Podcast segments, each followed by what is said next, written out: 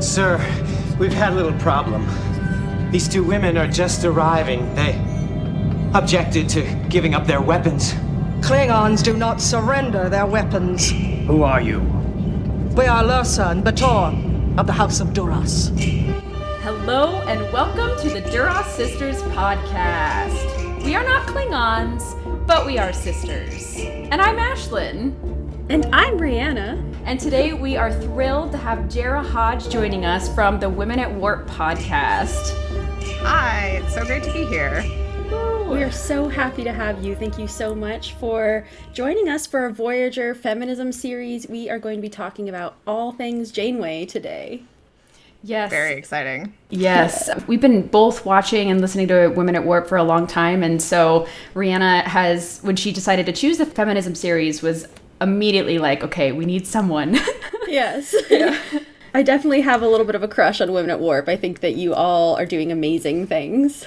Oh, thank you. Uh, it is honestly so great to have more women hosted shows and just shows with more diverse hosts in general. Um, we've been going now for seven years, and when we started out, we were on a network with about 30 shows, and there was one other show that had one woman host on it, and there was wow. one host or two hosts that were people of color, and then there was us. And uh, I know that at the time, you know, looking around for Star Trek podcasts, it just everything sounded very the same. And it is awesome to have so much more diversity in the podcast space now, including you folks.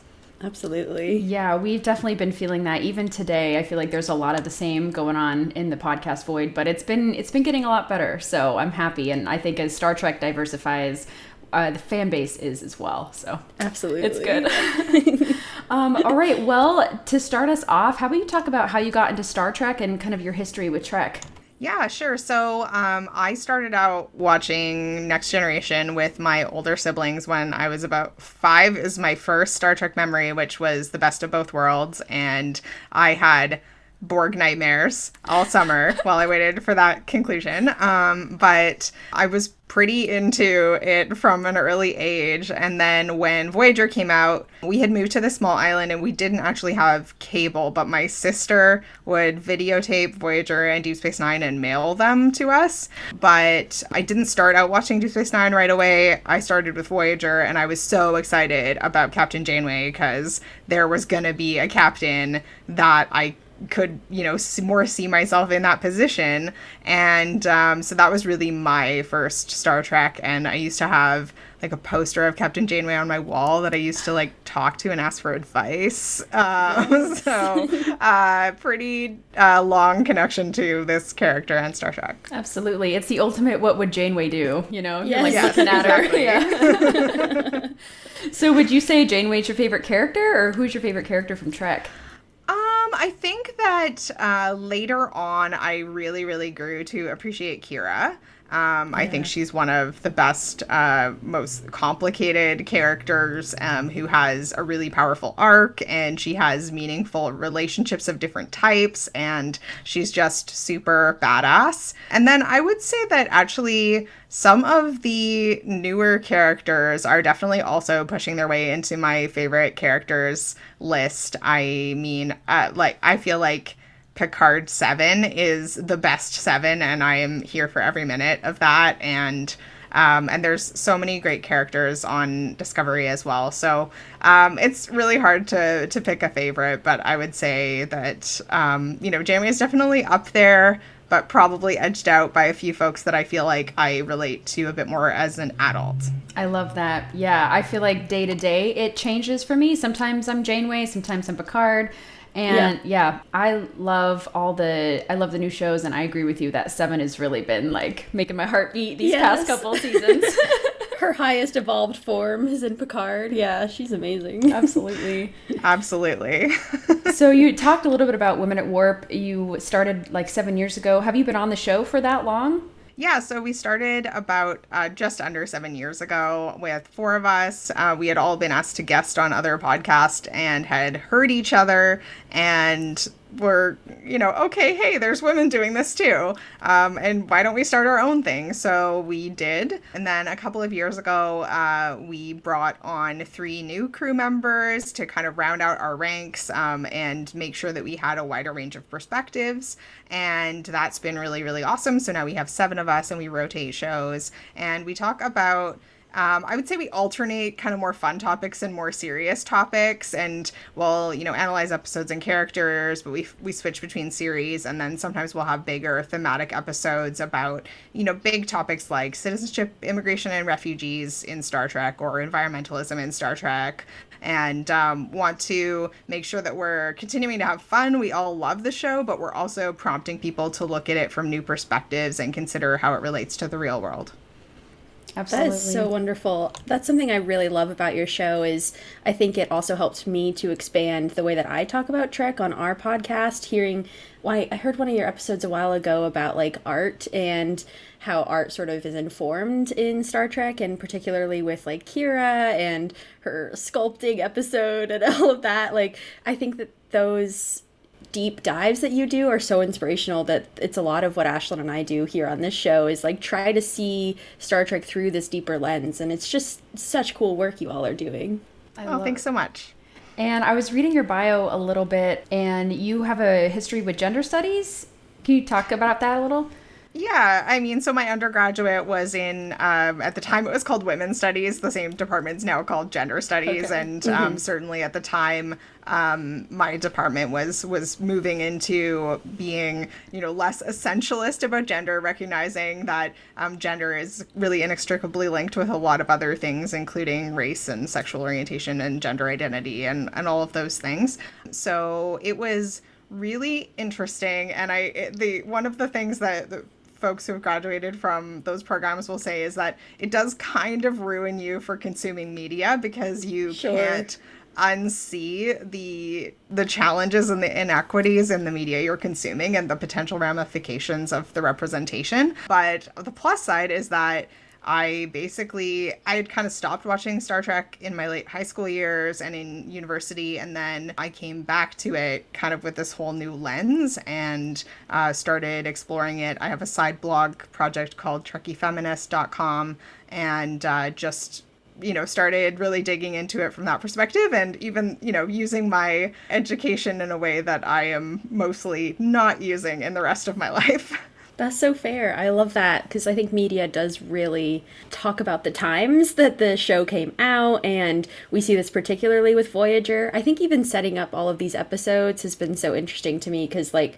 some shows like Deep Space Nine has a lot of women, and we had a pretty long episode. But for original series and our upcoming Enterprise episode, it's kind of like we're scrambling to talk about maybe three women total, you know, and like there's you know smaller roles they get. So it's so interesting to see how those like peaks and valleys sort of happen a lot in media.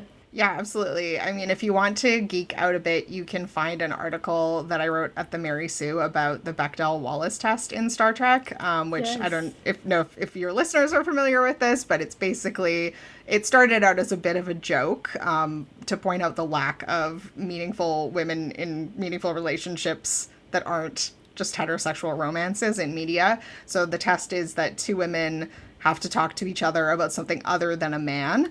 And um, there's been there's other types of this test that take into account um, more different metrics and stuff. But the point I think is that it's a super low bar.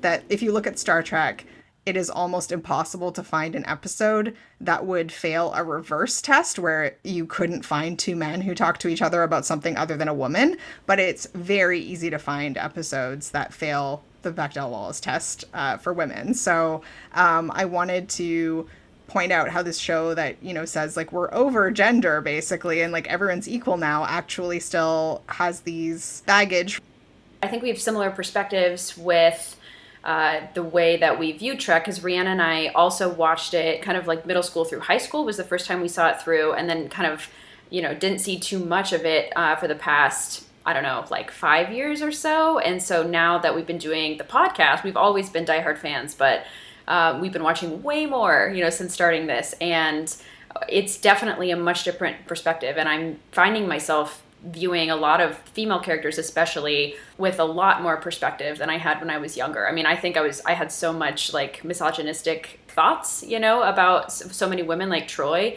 and um, and Hoshi, you know, so it's it's really nice to rewatch these in a different lens, realizing, wow, I've it's good to grow up and you know uh, actually like know what's going on and not have this terrible view that I had when I was younger. So it's yeah interesting for sure. Absolutely. Yeah. Well, let's get into it a little bit. Um, Rhianna, I'm going to start with you. I am wondering this is the question we've been asking for every episode of our feminism series.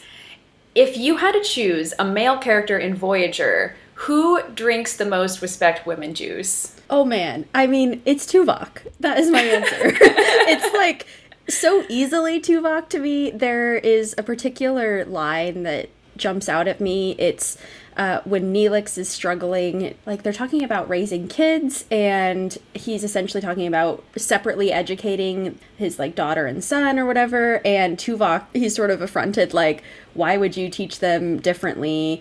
And like, what is there to not teach a, a girl that you would teach a boy, and all of this stuff. And there are so many instances of that where Tuvok is just such a champion of women, and he is always always like backing Janeway in her decisions. It's partially, you know, because they're like BFFs, but also just because he respects her so much and her choices. And same with Seven of Nine. Every interaction they have is just beautiful. Like they're both so blunt and straightforward with each other. It makes their conversation very easy. And with B'Elanna, like he's so respectful of her position as engineer, even though he doesn't understand her anger. He still works with her a lot of the time and works with that anger in one of these episodes. And like it's just phenomenal to see the way that he is because they're female makes no difference. Like he's very much just in the mind of like they're competent and I respect them, you know, and not just not sort of a Tom Paris view where you're kind of like, oh, that's a little sexist, bud," you know. So I just really want to shout out Tuvok because he is chugging that juice.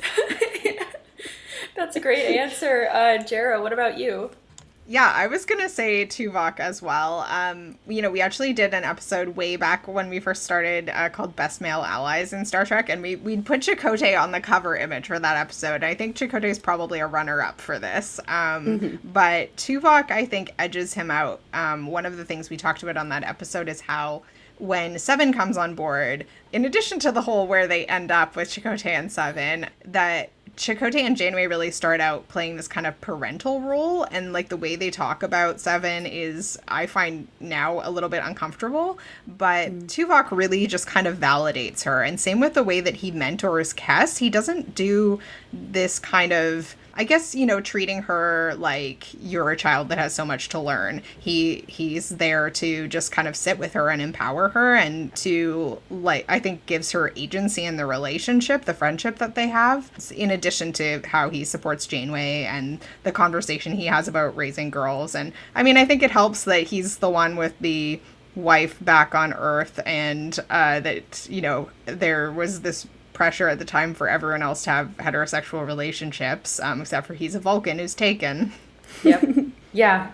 Tuvok was also going to be my answer. Um, I'm going to say, well, I guess just to add to the Tuvok love, I think he's especially interesting because not all Vulcans are quite as feminist or, you know, like view people as equally as he does. I mean, we, we know Vulcans have, you know, they have their problems like the rest of the species, but we've seen Vulcans in the past that are biased against humans and against different species. And so I think he's obviously like Voyager is a, a, further along show than original series and Next Generation, but I think just in general, yeah, he's very respectful of everyone he encounters. I just to be different too, I will say Chakotay is my runner-up. Um, he is, I think he always takes people at face value, and especially because he was the leader of the Maquis, he's interacting with a lot of different type of women.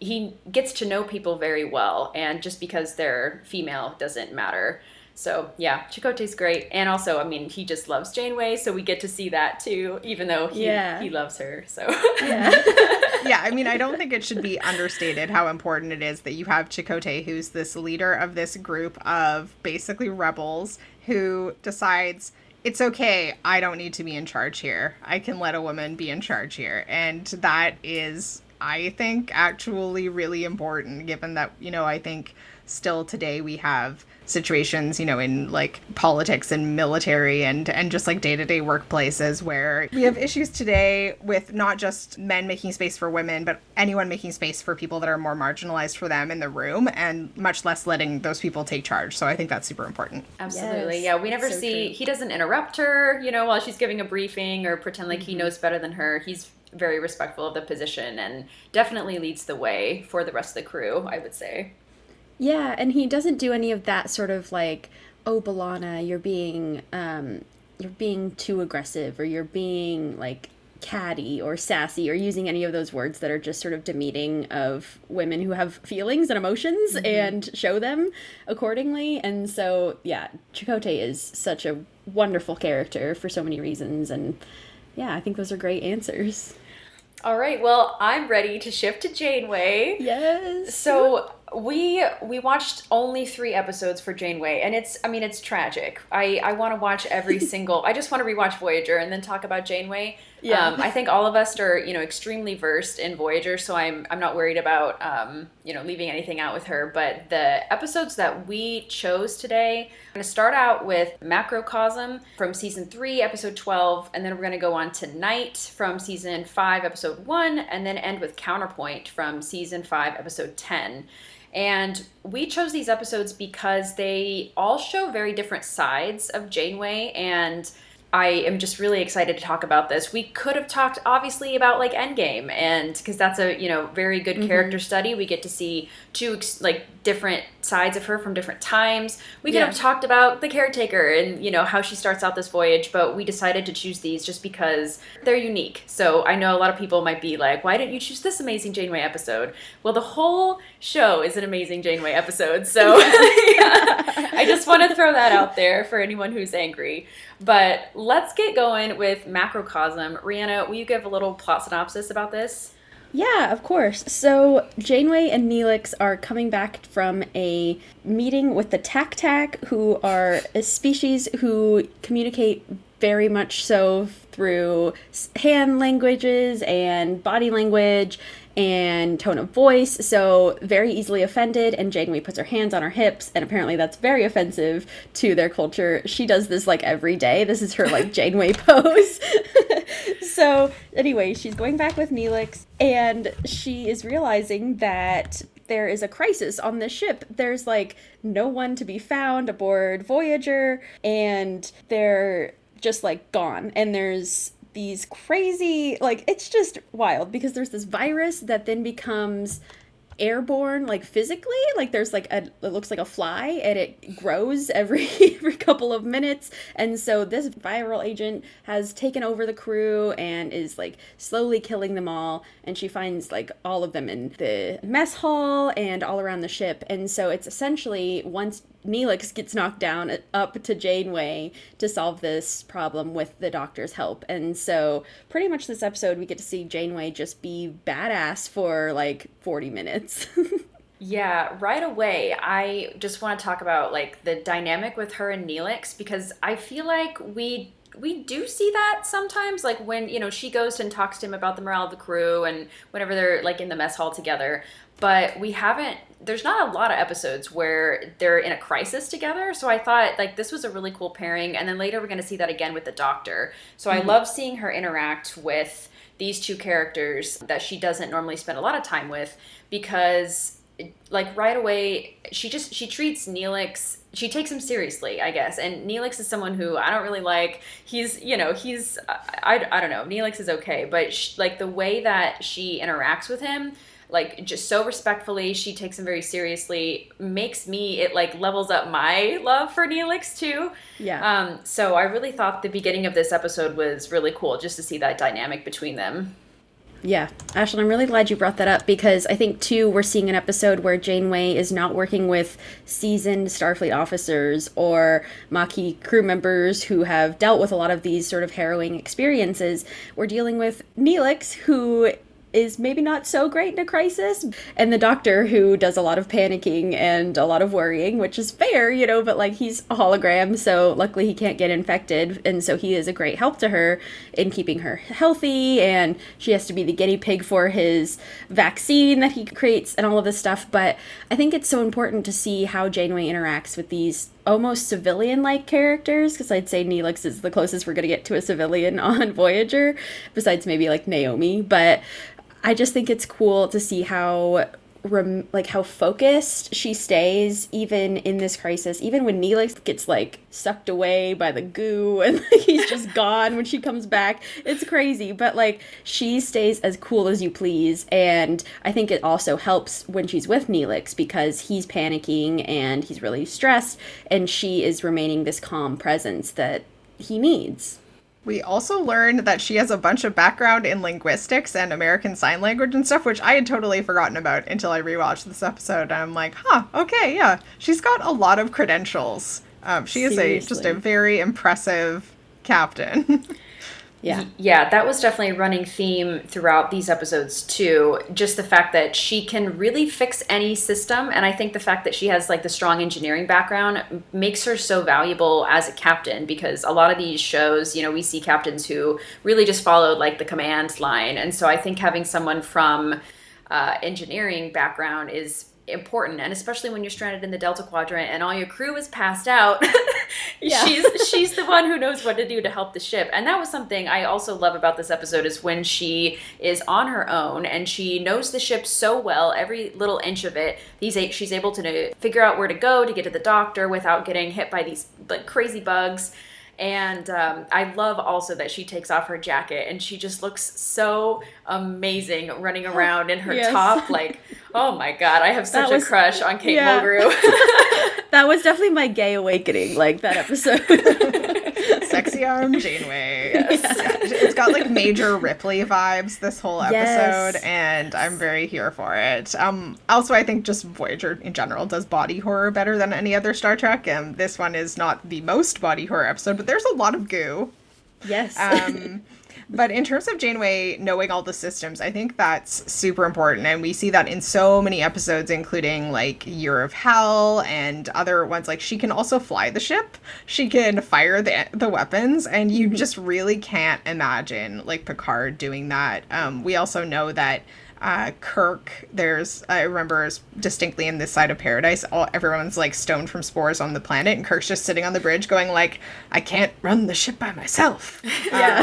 so uh, yeah, I mean, I think on one level, I don't think that's that that would be as necessary for a character today because I think part of it was the just the pressure of this is the first woman captain, and just like you know that saying about how Ginger Rogers had to do everything that Fred Astaire did, but she did it backwards and in high heels. It's kind of like that with Janeway that I think they tried to do a lot with the character, um, and if anything, they just aired on the side of just being maybe like a bit too flawless or like too expert in things but i think that it was overall like really successful and and badass Yeah, so I don't want to turn this into a Star Wars podcast at all, but I have heard people talk about Rey from the last three Star Wars movies with a complaining in that same department that she's too perfect and she has no flaws. And I feel like, I mean, and you know, the argument is that it's because she's a woman, like she has to be, she has to be perfect in order for her to be taken seriously. And so I do mm-hmm. agree. I think Janeway suffers from that. I don't think it's a bad thing. You know, I think I think in that argument, the I've heard multiple podcasts talk about that with Rey, and a lot of their opinion is that it just makes it unbelievable. But I, I mean, exactly what you said. Women do have to work twice as hard in order to be taken seriously. And so, like, yeah, Janeway has flaws, but she has it, she's just so badass. It makes it, I don't know, it, it makes it great. Yeah. Yeah. Well, I think it's important too because this also sort of gives us a sense of how Janeway is. Like, Ashlyn and I watched Relativity for our Seven of Nine episode, or when we're going to talk about her later on today, and it was just like so amazing to see the flashback of Janeway first getting to see Voyager and her like becoming sort of this captain that she's going to be, seeing her walk onto her bridge for the first time and all of this stuff, and how uh, the admiral showing her around is like, "Wow, you know this well," and she's like, "Yeah, I've been literally looking at the blueprints of my ship for three months, and like ever since I got this assignment." And so you can tell, like, just from those couple of lines and just the way Janeway is, like, she's going to be putting every single ounce of strength and effort into whatever she's doing. And so that includes learning her ship back to front and knowing all of its systems. And I just think that's so important, particularly for a captain, because especially one standing in the delta quadrant like that's huge and you're going to come up with problems you know if you don't know your ship so well in this hostile environment or this you know just even just keep confusing difficult environment. And so I'm just really proud of Janeway for like having to put in all those hours. Like we know that she probably spent nights learning the like everything about engineering, everything about every single system, climbing through every Jefferies tube, you know, like she has been through her whole ship and it's just so easy to track. Like it's so easy to know that like, oh my gosh, this is just Janeway in her element. And even though she's literally has like a high fever and she's getting attacked by these insectoids or like virus insects, um, she is still just doing her damnedest to make sure that her whole crew is safe. And it's just so admirable to watch. I was just going to shout out to Kate Mulgrew. Um, you mentioned, you know, that she has a fever during this episode. I really felt like this was a top. I mean, every episode's a top tier Janeway. Um, you know, Kate mm-hmm. Mulgrew is amazing, and I I just watched the Captains movie for the first time with William Shatner's like interview with all the like captains, and I mean, there's a lot to unpack about that. But um, William Shatner talking Kate Mulgrew, he brought up how hard it was for her to balance work and life. She was a single mom, you know, raising her kids at the time. Her kids like really resented her being gone all the time because it's exhausting. You know, you're shooting for 18 hours at a time, you're barely sleeping, you're barely home. It really takes a toll. And she said that you know, she wished she could have done more with her children, but ultimately she never put less than 98% of her effort into Janeway. And I feel like that's something that really makes her, like, sets her apart from a lot of characters that we see on Star Trek.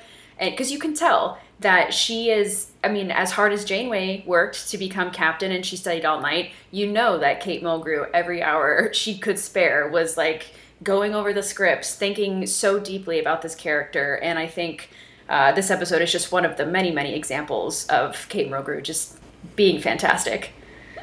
Yeah, Ashlyn, I'm so glad you bring up Mulgrew because, like, obviously we can't have her. We have Janeway if we don't have Kate Mulgrew, and I think that her addition to Star Trek has just brightened the entire Trek universe so much, and the fact that she like had such an incredible journey. I read Born with Teeth a while ago, her book, and it's just phenomenal to, to hear about her whole journey into acting and her career and all of the hoops she had to jump through as a woman and just like as a actor you know it's just hard in the industry regardless of your sex and your age and all of that stuff and it's just so so tricky and she navigates it all so beautifully as Janeway and as Kate Mulgrew.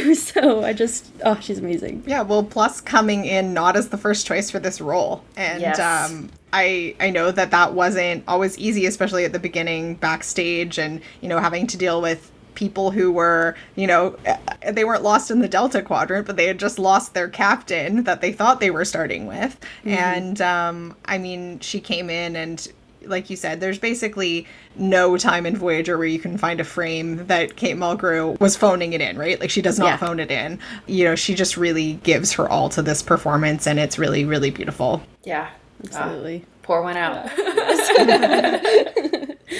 I also love at the end of this episode, we get the meme that's famous of her with the tea. yes. as soon as I saw her hair up with that background, I was like, oh my gosh, this is there when she's is. drinking the tea when Chakotay, like, of course, the crew is recovered and uh, he comes into the room to kind of talk about the day and how everything went. And she's got that cute little smile.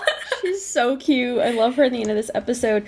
Also, I just want to shout out to the fact that she is opening doors with her bare hands in this episode. She's using the little door opener things, like, because none of the ship systems are working very well. She is running around with a phaser rifle. Like, she is not only, like, we're talking about perfect Janeway. I mean, she's also, like, physically so fit and She so. like- eviscerates a virus with like a knife or a broken piece of metal or something. yes, that Yeah. was so sick. I was like, this is just the coolest thing. I also wanted to mention, um, you talked a bit about how she's kind of kind and generous to both Neelix and the Doctor in this episode. I think another thing that sets her apart is that she listens to everyone on her crew and that she actually actively encourages people to disagree and raise things she hasn't thought of throughout the series. And I mean, she's she certainly has a bit of a parental relationship to a lot of people on the crew, but there's she's frequently forced to reconsider her ideas um, about like Seven and the Doctor, really notably, um, and to you know let the Doctor have more autonomy and and things like that. And she does it, and um, I think that is I think Kirk does that a bit, but like Picard is like, shut up, Wesley. Um, Yeah. and he he does like allow people to disagree in meetings. They have really great debates on Next Generation. Archer is really really not pro debating his crew. In fact, he will No. even not admit when he is wrong. Like if one of his crew speaks up against him, he just notably T'Pol, he'll get all super defensive and then at the end when she's proven right, he won't even admit he was wrong. So, um, this is one of the things I really value about Janeway and I think it's what makes her a great leader. Yeah, Jarrah, thank you so much for saying that because I think it also takes a lot of strength to admit when you're wrong and to understand that there's these flaws in your character.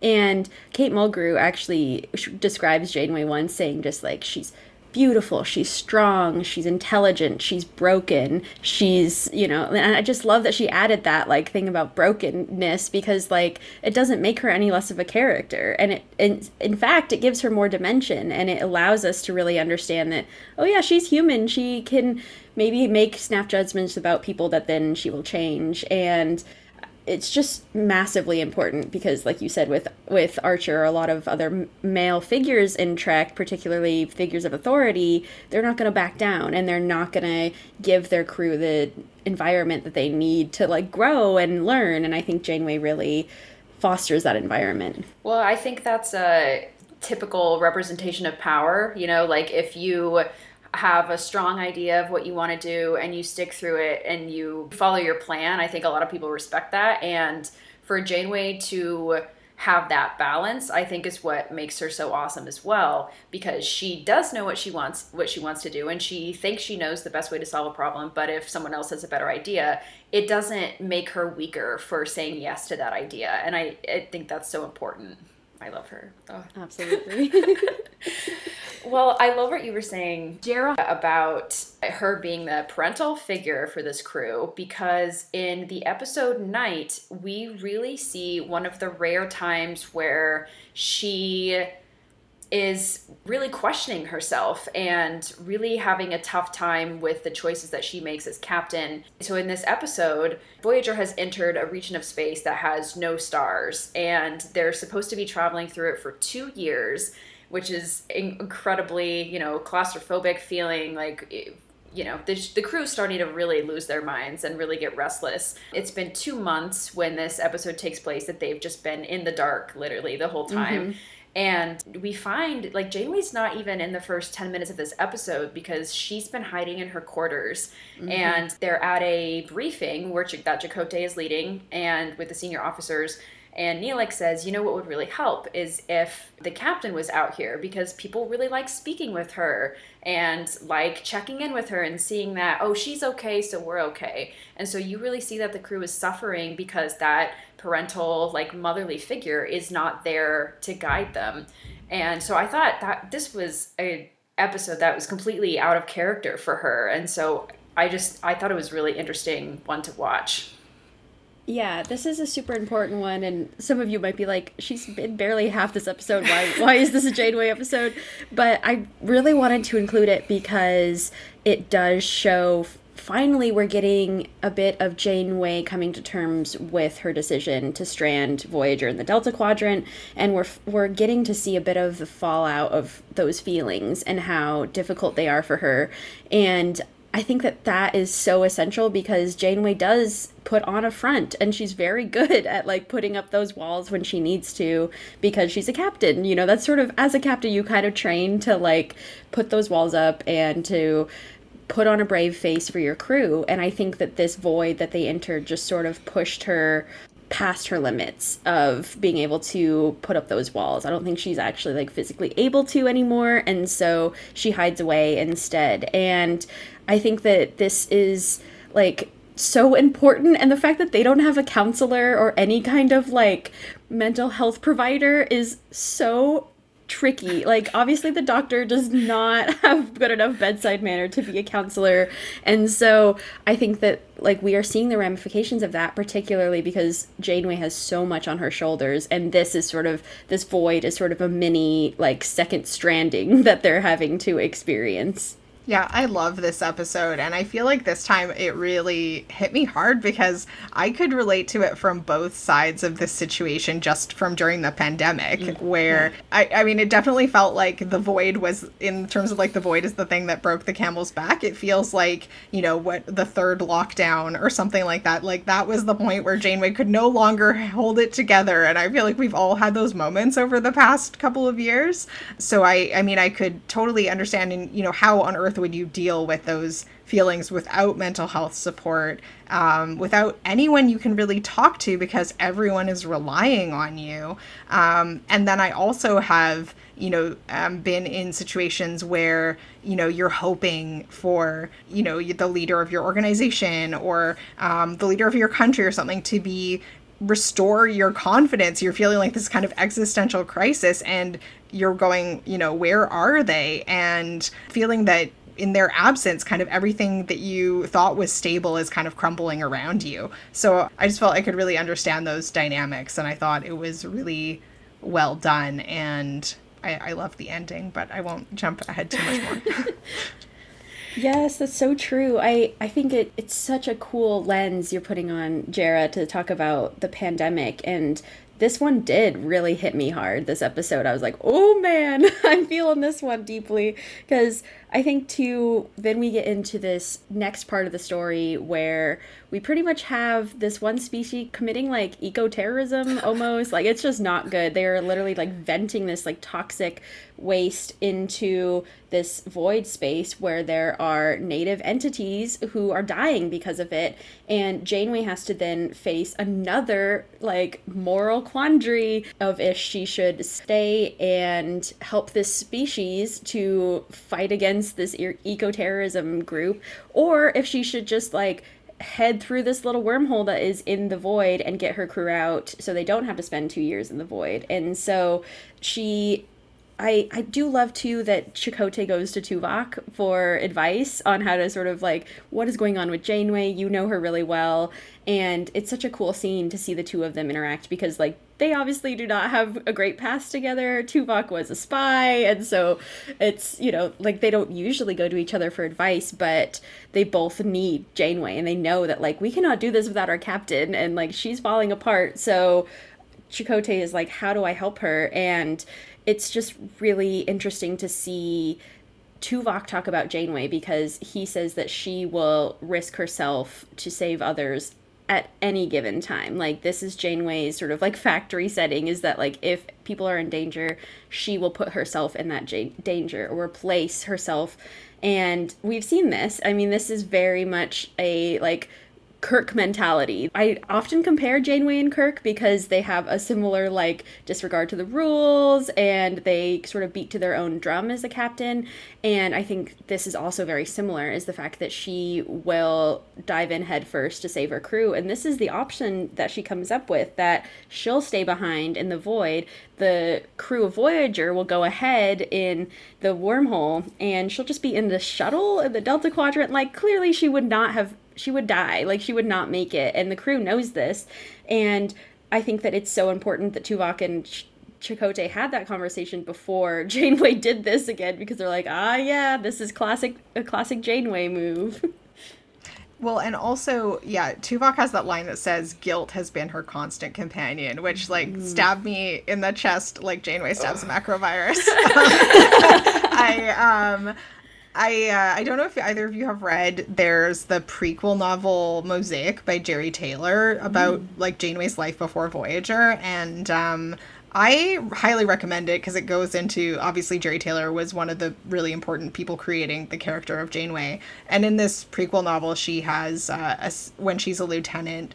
Um, there's an accident that kills both her father and her fiance, and she has so much guilt about that. And so you can really see, even though they don't ever, you know, make that canon in the show, um, they do reference this other accident, and you can see how it's partly just about this sense of, of responsibility, but there is also more this a sense of guilt. Like it's not just I'm going to do my best because I can, but it's like this is a deep emotional and moral responsibility and if things go wrong on some level it's my fault and i think that's another thing that a lot of women i mean a lot of people struggle with but i think particularly um you know emotional guilt for for suffering in other people's lives that we're close to is something that that we find hard to um kind of deal with and sh- and shake sometimes Absolutely. And I really feel like the void has brought out the desperation for that release. Like she needs to be released from this guilt. And I think, um, you know, sometimes when you're trying to fall asleep at night, all of the things you regret start coming to you. And I think Janeway's and the whole crew is, but particularly Janeway has been experiencing this just looking to the void. And everything that she's regretting is coming to her so powerfully. And so the fact that she's willing to do something so out of I mean it is a, it's in character for her to sacrifice herself, but I feel like this is a particularly like stupid idea, you know, like Yeah. even if Chakotay and Tuvok hadn't talked to the crew beforehand, none of them would have let her do this. You know, this is this is not a good thing for her to do. Um, to just like sit alone in a shuttle for the rest of her life in the dark, like no. So I I think we really see the side of her that only comes out in the void. I also think it's interesting that this is the first episode of season five, so we haven't seen you know if you're watching as it's coming out we haven't seen the crew in like a year and this is the first episode to kind of kick things off and i also think the fact that Chakotay and Tuvok haven't had this one-on-one before in four years of Voyager that just telling that Janeway has held it together for so long. They haven't needed she has I mean she's needed support, but not enough to have characters come together like this in this way. So I thought it was really special the way that they come together in the end. And also just I can't believe she's held it together for four years. No, yeah, in this crazy. really in ex- extreme situation. One of the limitations, though, to the fact that Star Trek was still really episodic at this time is I think it was really powerful that even though they didn't name it, I would say it's pretty fair to say they're talking about depression in Yeah. this episode. Oh, yeah. Um, but they have kind of the limitation of having to solve it by the end of the episode. So they have, you know, she gets uh, snaps back into action because so you know she's getting busy, and then people all say they support her, and then she's fine the next episode. I think this one episode stands beautifully, but it isn't really obviously an accurate depiction of what it's like to recover from depression. Um, so that's one limitation that luckily maybe Voyager walked so that Discovery could fly.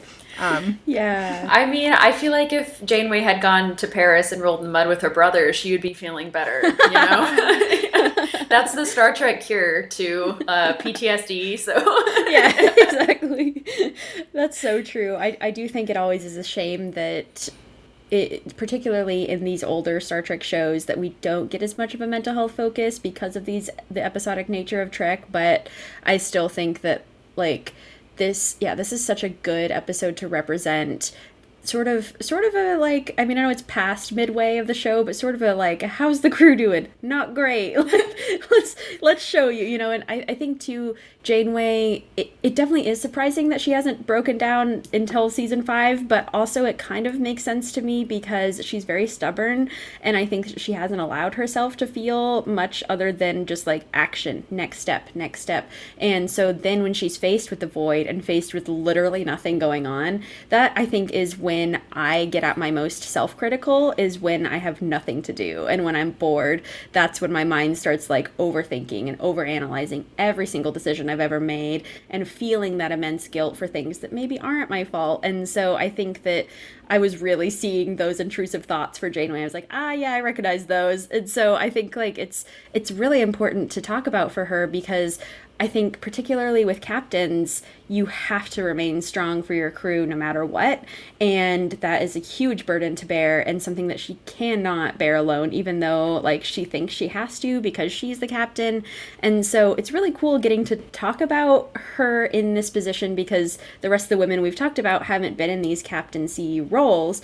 And so they, of course, are feeling a lot of different pressures, but I think Janeway's pressure is just so heavy and I am just like even more awe inspired by her that she's able to get through this because I think that it would really break me and I don't know if I would be the same again, you know. And I think it's also really cool just like directing wise of this episode that like when we're seeing the void, it's kind of just a reflection, you know, like we're just seeing the reflection of the character. And so it literally is Janeway having to look at herself and having to see all of those mistakes laid bare and you know, I mean, I don't think they were mistakes. I think she made the right choice stranding them in the Delta Quadrant to save the Ocampa, but that's obviously probably something that she goes back and forth with like every day, you know.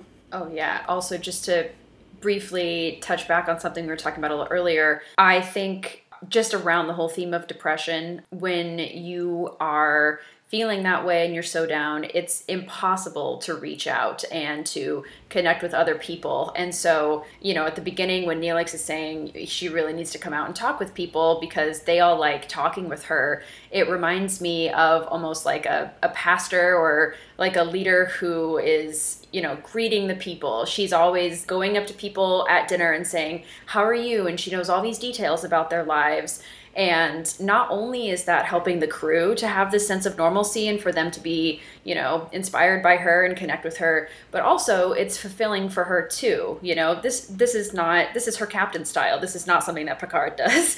um, you, know, there yeah. and I mean it's it's just her type of leadership style, and so I think that's one of the most telling things, and it absolutely is a symbolism for depression that she she can't go out to connect with these people and she doesn't even like care really about updates on their lives. She's like, well, they all feel terrible like me, you know. Yeah, like what's new? Yeah. So, so I just I just really connected with her on that too because I think also with the pandemic, you know, and being quarantined, we were also isolated and then now that we're kind of getting back into the real world, I am finding it hard to remember how did I used to do this, you know? Mm-hmm. So, I, I mean, they don't talk about that with Janeway, but I I feel like they they would if it was a more continuous show, but yeah, absolutely. Yeah.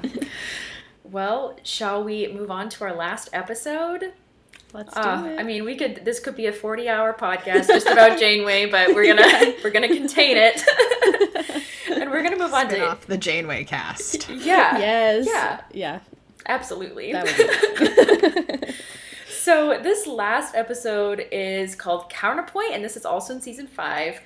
This one, Rhianna, did we talk about this one before? Because I feel like I've seen it recently. We did indeed. I believe it was. I think it was like Love and Affection or something. Yeah, I can't remember what series it was. This but... relationship, yeah. Yeah. Yeah, so this one, they are in a region of space that's being controlled by the Devore, like extremely controlled, uh, mm-hmm. uh, to the point where they have ships all throughout the quadrant and they regularly just check up on Voyager. And the Devore are obsessed with telepaths and they're very like racist towards them. They want to capture the telepaths, put them in camps, and Janeway has taken 12 telepath refugees on board, and she also has Betazoid um, crew members, and of course Tuvok, who is a telepath. Mm-hmm, and the a, other Vulcan. Yeah. Oh yeah, and the other Vulcan, of course. Mm-hmm. and so while they're being searched by the Devore, they are in a they're in the pattern buffer like in the transporter which is an amazing hiding place. I know that scotty accidentally hid there for 60 years so it's a good place um,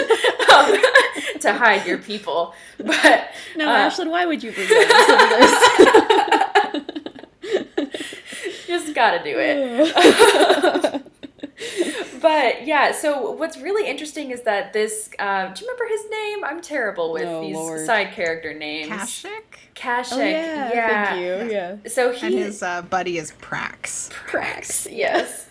so yeah, Kashyk is kind of the leader of the Devore ship that continues to inspect them, and they have this kind of like adversarial relationship where he is starting to get to know her through all these inspections, and when he is on board, he meets her in the reading room.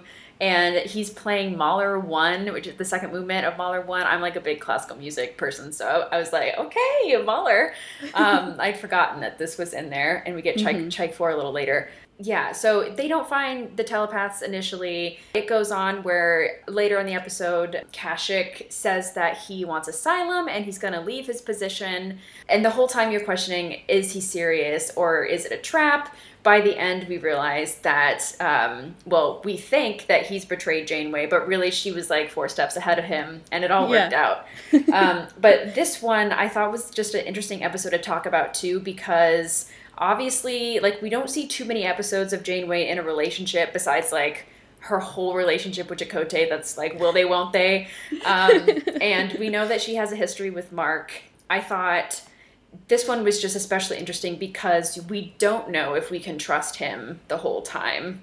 Yeah, Ashlyn, thank you for that setup. I feel like this is a really important episode because we get to see Janeway's negotiation and manipulation tactics. I think that this is something that Janeway is kind of known for. I mean, this is this reminded me a lot of Year of Hell. It reminded me of these episodes where she's having to work with all of this just like irritating procedures. There's a lot of species in the Delta Quadrant who are very strict about like their space, very like gatekeepy, and so it was it's always really interesting to watch Janeway negotiate these situations, and I think she just does this beautifully because like you said Ashlyn, we have no idea if he's going to betray. She already does. She knows he's going to betray. He is also really good at manipulating though. Like I, he tricked me. I was fooled. Like definitely. I thought that he was going to take asylum and they were going to go through I think it's another wormhole. There's a lot of wormholes in these episodes, but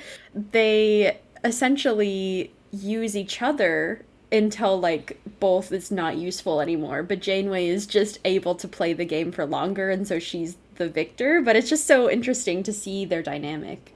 Yeah, it's really interesting. So the Devore are definitely portrayed as I would say space fascists. Like they're all wearing these like leather outfits with like lots of kind of belts on them and um, Yes. and you know they basically beam on with no notice and have to do these inspections and Voyager just kind of has no choice. I was I think it's it's interesting because even though knowing where it's going to end up, you can still see why that I don't think she's pretending to be interested in him just to confuse him. That, like, on some level, she's also a lonely person that she's allosexual. She probably is interested on some level. I asked my friend I was watching with, I was like, if you were stuck halfway across the galaxy and hadn't boned anyone in four years, would you bone a fascist? And she's like, yes, but it would be hate sex. so, um, and I mean, they don't. They just make out. Um, but yeah, it's it's really interesting, and I I really enjoy the back and forth of their interactions and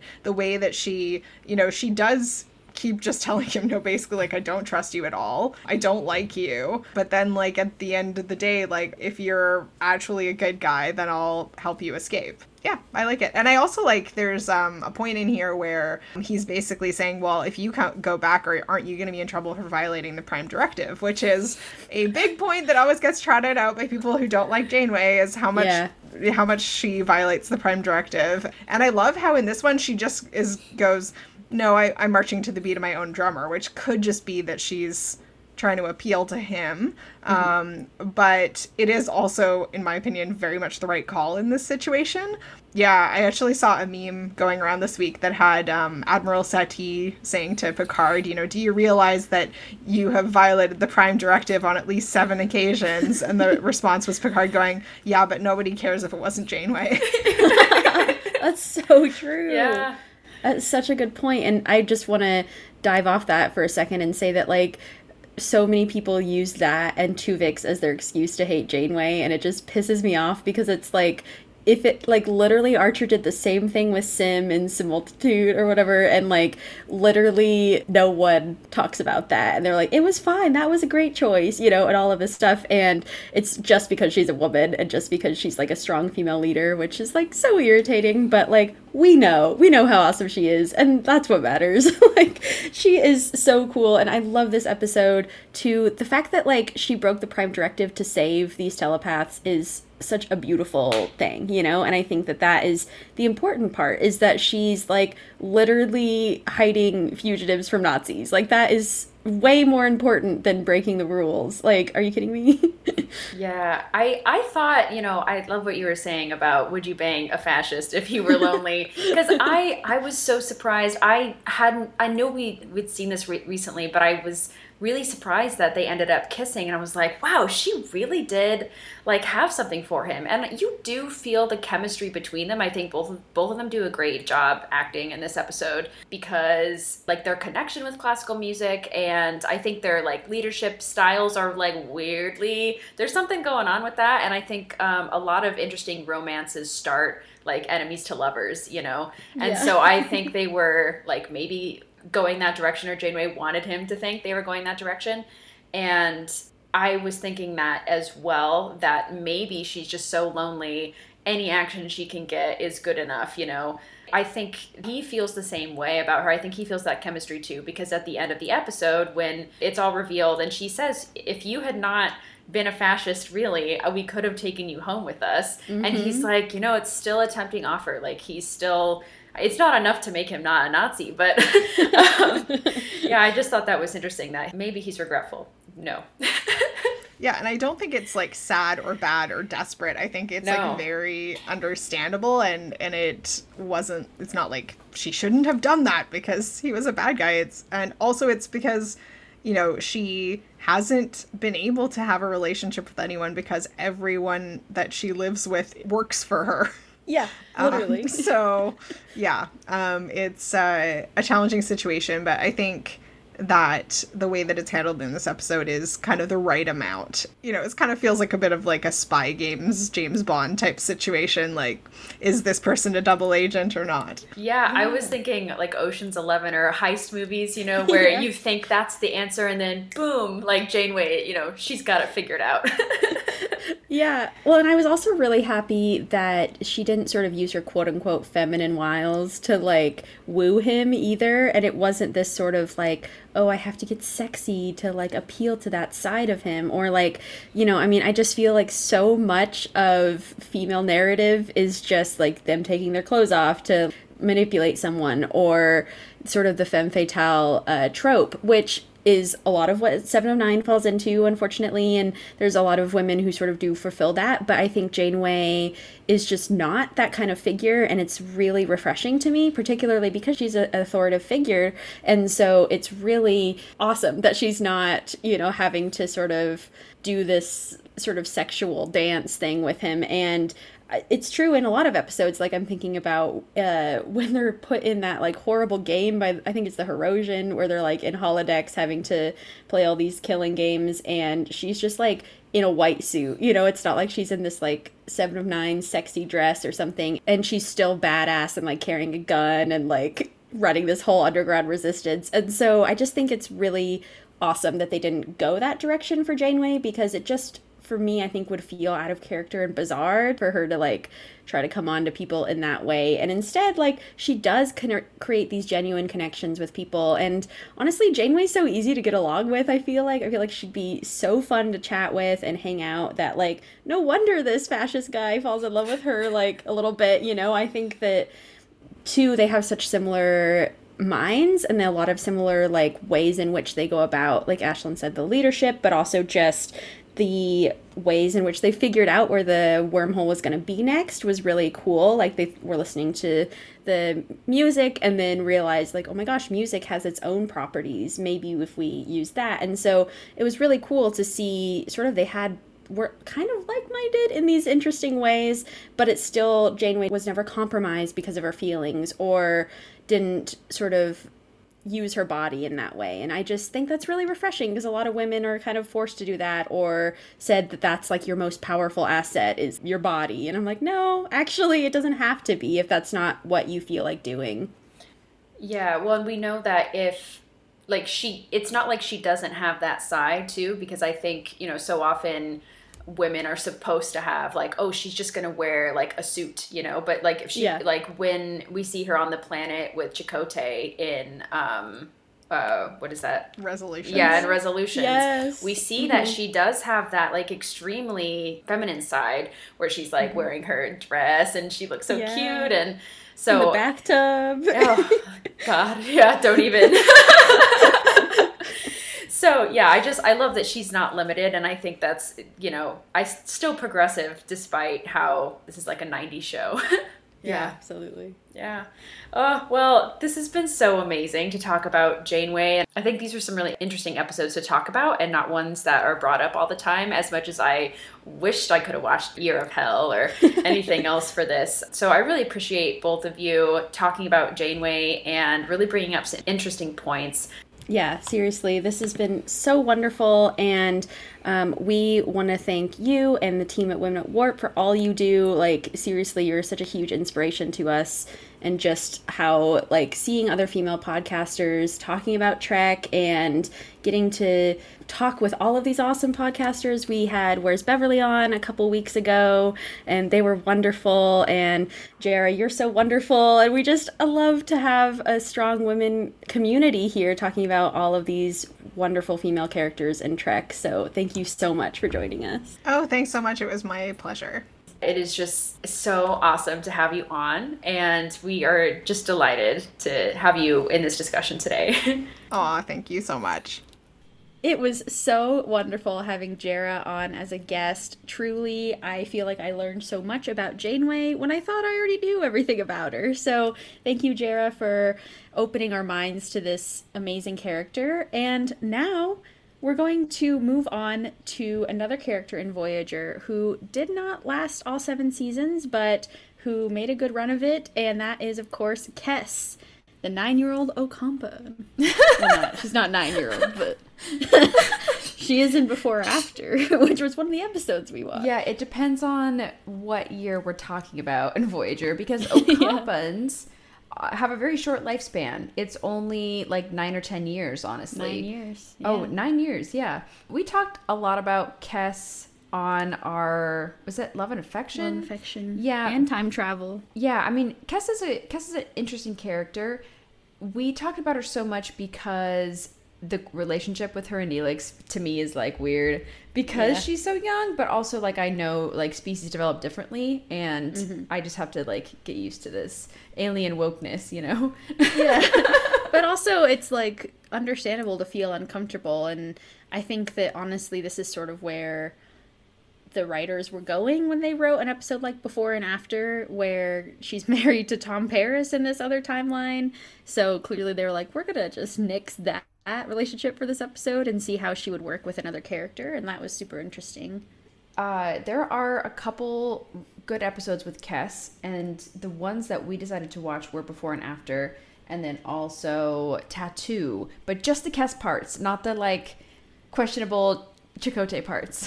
yeah oh, the, the white savior Chakotay part Big yikes. Also, my headphones are popping, so I'm going That's okay. to, I think, just do the Apple headphones. yeah It's popping and it's not. She popping. My brain's not popping. Okay, hello. Hi. Okay, so we were talking about Kes and yeah, so we only talked about the Kes parts of this episode where uh well, shall we get into it? Yeah, let's do it. And Yeah. you know, just a brief background on Kes. Like we've known her since the beginning of the show. She was, in fact, like a, a major part in the reason why Janeway chose to keep Voyager in the Delta Quadrant was because uh, they were trying to save her species, the Yeah. So she's a character that boards the ship with Neelix, and, and she's brought on as a love interest primarily. And I thought she really started adding to the show when she has these great moments with the Doctor throughout Yes. because. I mean, it's it's really interesting because we are going to talk about the Doctor a lot in this episode, because he often has female companions that he hangs out with, and one of them is Kes in the beginning, and then was, when Kes leaves, of course, it's Seven. But in these early seasons, it is interesting because the Doctor doesn't have his mobile emitter, and so he can't just roam around the ship. So if Voyager is in trouble and needs a medic, they're going to call Kes. Later, Tom is going to be trained uh, to be with the Doctor. So uh, yeah, it's just an interesting dynamic. But I'm glad that being an assistant to the Doctor really helped Kes blossom in her character because we got to see a side of her that wasn't just like the weird, cuddly Neelix part, you know? Yes. And she got to be away from Neelix. She got to experience different cultures and really explore herself. I mean, she at some points has like telekinetic abilities, she has psychic abilities. She has these sort of like hidden powers that come out when the plot is convenient, sort of, but also just to add to her character these layers. And so she's very like powerful, but also so like modest about it that I wouldn't, you know, like think of the more powerful characters. I wouldn't think of Kes, but now that, you know, we're talking about her, I'm like, oh yeah, she definitely would be up there with some of our more like powerful species.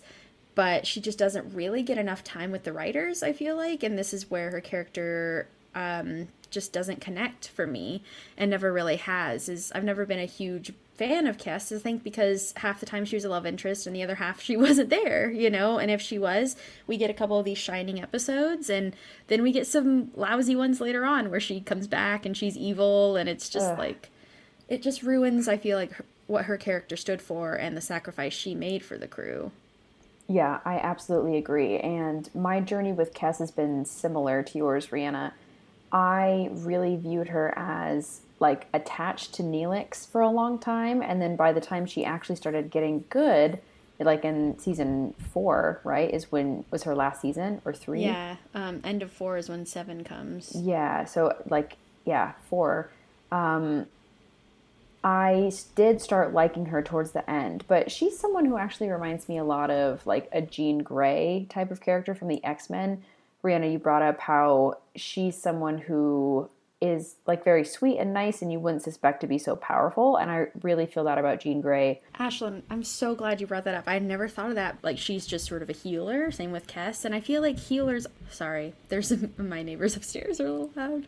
Um, I feel like with healers, they don't often get to be powerful because they have to be gentle and nurturing. Because I think too about like Katara from Avatar: The Last Airbender. Like she got to bridge that gap between being a healer but also being like a badass warrior, you know. And she saved their neck most of the time.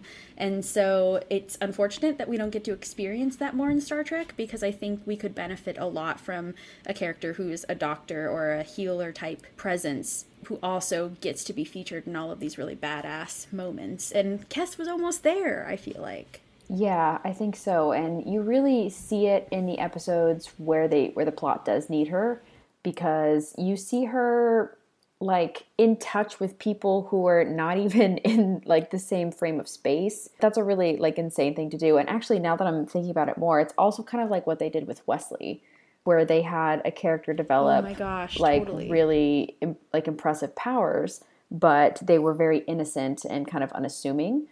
So yeah, I think on paper, Kes is really cool, you know, but those first couple seasons with her and Neelix are just so toxic to me that whenever I rewatch Voyager, of course, my view of her gets softer and softer. And of course, watching these episodes through a feminist lens really makes me appreciate her more and makes me long for any kind of development to happen. So, and then, you know, I keep making parallels with TNG because it's hard not to with Voyager. Um, but I'm also thinking about Yar, kind of the same equivalent, where Yar got an amazing episode to come back in yesterday's Enterprise, and Kes's return is just so terrible. We didn't even want to talk about it, even though it's a Kes Yeah. episode. Like Rhianna and I did not even bring it up. We literally, because we know like that does not accurately represent who Kes was as a character. yeah. And you know, I did a little bit of research as to why Kes left the show, um, and they Bur- both Berman and Taylor decided that her character was uh, not properly developed enough, and and Brannon Braga said it was quote a failure of imagination on the writer's part. Thank you. I was going to say, whose Yeah. fault is that? That the character's not Literally, developed. they're like, dang, it didn't happen on its own, you know. And so I think it was literally just them being like, we have nowhere to go with this character, and so they brought on someone more sexy and intriguing, I guess, as Seven of Nine. That's always my annoy annoyance in media.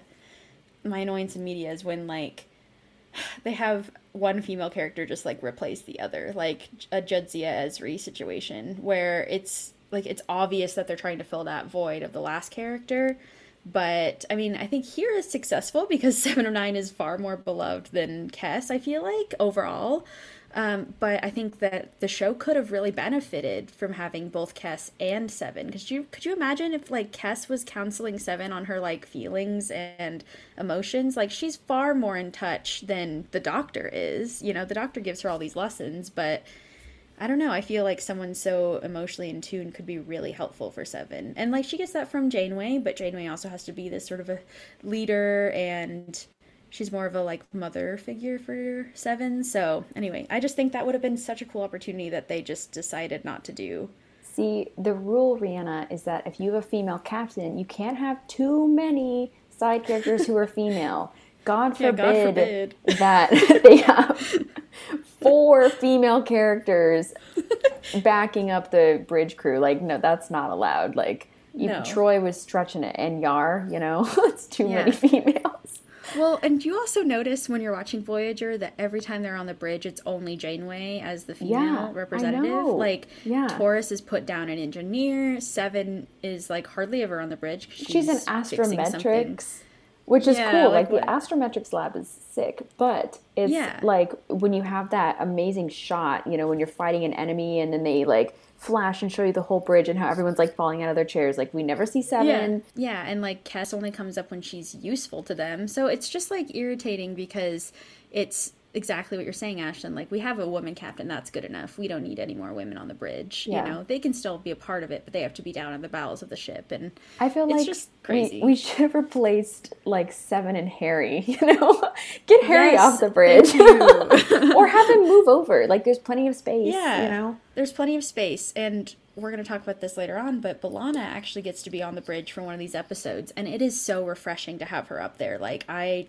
absolutely love it, and because it's kind of the same feeling I have when Scotty gets to be on the bridge, you know, or Geordi. You're like, this is great. Like this brings a whole new dynamic that is so helpful. We never feel that So- way about McCoy because he just like kind of saunders on when he wants, and it's never like, oh, he's gonna heal. Like no, you're just like, oh, he's gonna like flirt with Kirk and Spock. Okay, You're so right. The only time he goes up to heal, he accidentally injects himself. So. literally, or like Sue has a seizure, like or Chekov Yeah. screams.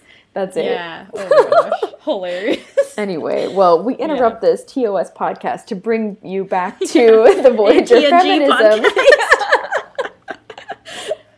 I mean, I don't know. Thank you I for your comparisons. yeah, well, and I think it's important to think about these comparisons because a lot of this has already been done, and this is like why Voyager is like an amazing, fantastic show, but I have a hard time m- measuring it up to TNG because TNG came first, and so many things Yeah. are repetitive in Voyager. So it, the, I mean, It's true. and one of the biggest things is the view that they have on women, which is that Mm-hmm. if one goes, you have to literally replace them as like almost the same character or like a character that fits in the same slot as Yeah. them. It's another companion with a doctor. You, you know, like I talked about earlier. Oh, so totally. I Well, and yeah, I mean, the one thing I did like is that Seven didn't become like the next Doctor in training or something, and that Tom Paris took on that role because that was a really fun reversal I wasn't expecting. But still, Seven is constantly with the Doctor. Yeah, and again, we have later to talk about seven. I'm already Yeah. th- these thoughts are spiraling. um, but I will say that my very favorite cast episode is before and after. We finally get to see what Jennifer Lien can do, and something that sh- that the writers have been depriving her of this entire show. Because I believe this is in season four. This is uh, season three, actually. Oh, season three. Okay, but toward you know towards the end of her run, uh, we get some foreshadowings of Year of Hell, which is to come later in the series. I mean, we we've already talked about this episode on the pod before, but essentially, like Kes starts very old and then she starts aging backward in time and it's It's because a of Benjamin a Button situation. it, yes that's yeah that's all you need to say and i really feel like um, we got to see how uh, like tenacious Kes is in this episode because she starts off as an older woman and or older Ocampa, and people are assuming she just is not remembering what's going on because she has no idea what her surroundings are because aging backwards is really confusing, and Yes. uh, everyone is kind of ageist towards her and just assumes like oh grandma's getting old you know Yeah. uh, but really she's trapped in this extremely desperate situation and so it's another once again tng type we don't believe women episode I was um, thinking that too. yeah and uh, but i think yeah it's just interesting to see because when she's finally like back to her normal age everyone's like oh Kes how you doing and like let's work off the clock to try to save you Yeah, exactly.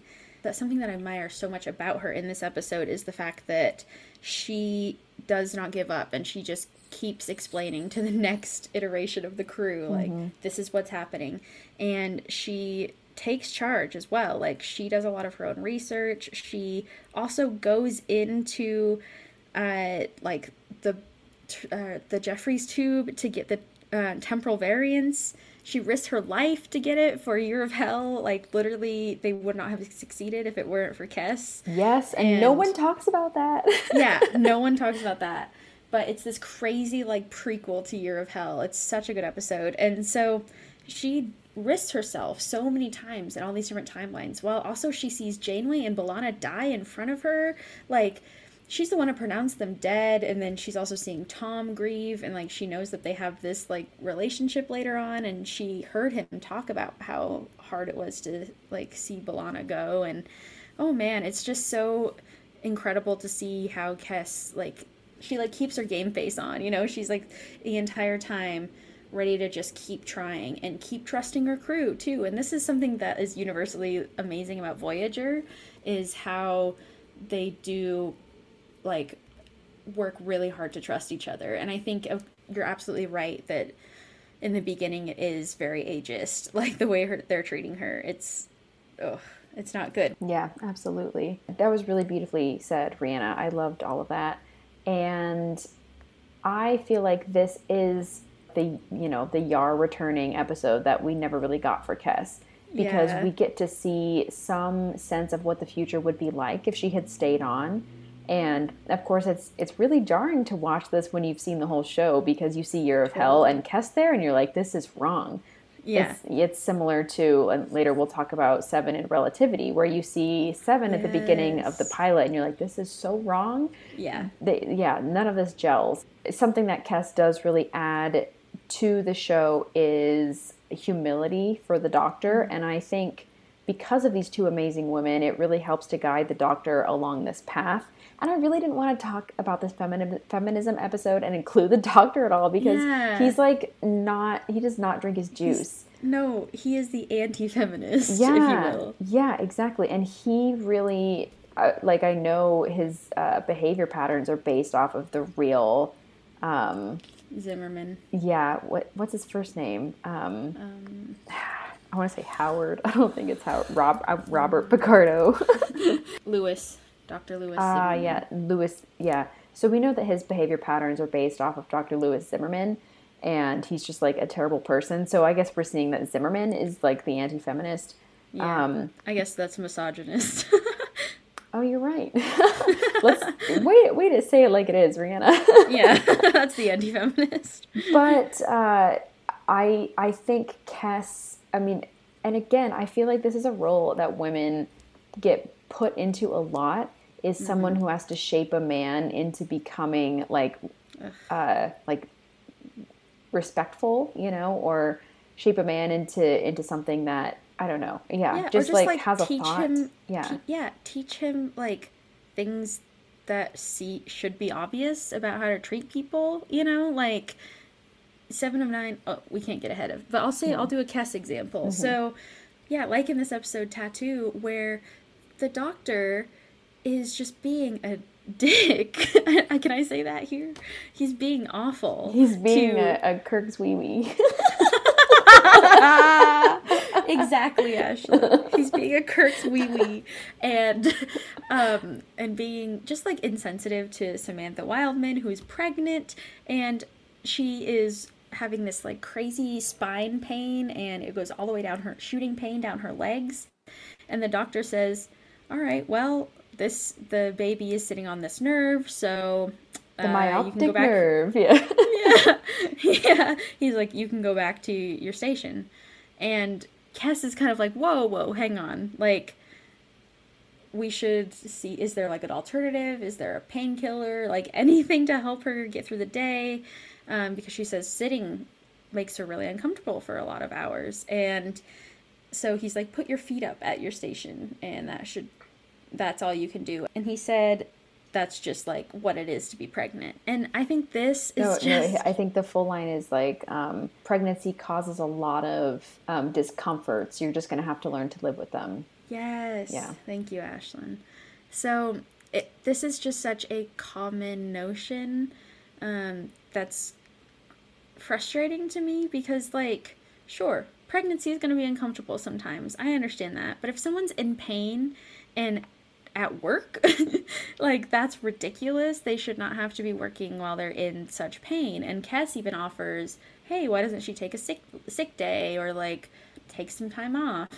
Um, and the doctor is pretty much like that's not necessary you can still get your job done and this is like such a toxic like go to work even if you're not feeling well i mean of course now please don't no one does Yeah. um but it's just you know it it just invites this sort of like oh women should tough pain out because that is what they're used to. And i just hate that because like i sometimes get like debilitating period cramps and i don't want to tough that out. And like i don't want to live like this but like i don't want to just be told oh well that's part of being a woman live with it. Yeah, I feel like another problem I have with Kes is that she didn't punch the doctor in the face. She didn't like Will Smith Extreme him, measures. you know. I'm sorry, I have to make topical jokes, and this episode will come out like a week after the Oscars. true Oh, we gotta oh, give like future listeners a point of reference so they know like the time we're oh, living in. Oh, that's what's Yeah. happening right now. Yeah. But also, congratulations to the queer and deaf actors who got awards at the Oscars. Yeah, and who were completely overshadowed by Will Smith like Yeah. letting loose on Chris Yeah, Rock. and to the uh, Williams sisters. So, um, yeah. Ugh. Anyway. so yeah, Kes didn't punch the doctor, and she should have. Yeah, she should have, and that's what I was waiting for. But Yeah. I mean, this is the thing: is she is very timid, and I, again, she's exactly what Rick Berman always has dreamed of, like a timid oh, woman Oh, who won't like speak her mind or challenge anyone. I'm sorry, I just really feel angry. yeah, Ashlyn, you're bringing up a really important point too. She does lecture him, but well, and I think honestly though, her words do have an impact because she does lecture him, and once uh, Samantha leaves, she says like, "Frankly, how dare you like be so insensitive when you've never experienced pain, and how it makes you feel very vulnerable and alo- alone."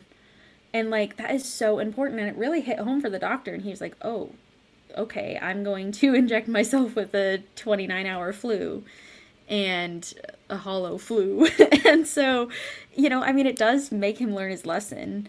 And the fact that Kes still like comforts him while he's sick after that, she's amazing and like a far better person than I would be. I think I'd be like, suffer in peace. Like, you, you need to learn, like, what your actions have consequences. Yeah, absolutely. Um, also, so basically, Kes did what Will Smith should have done.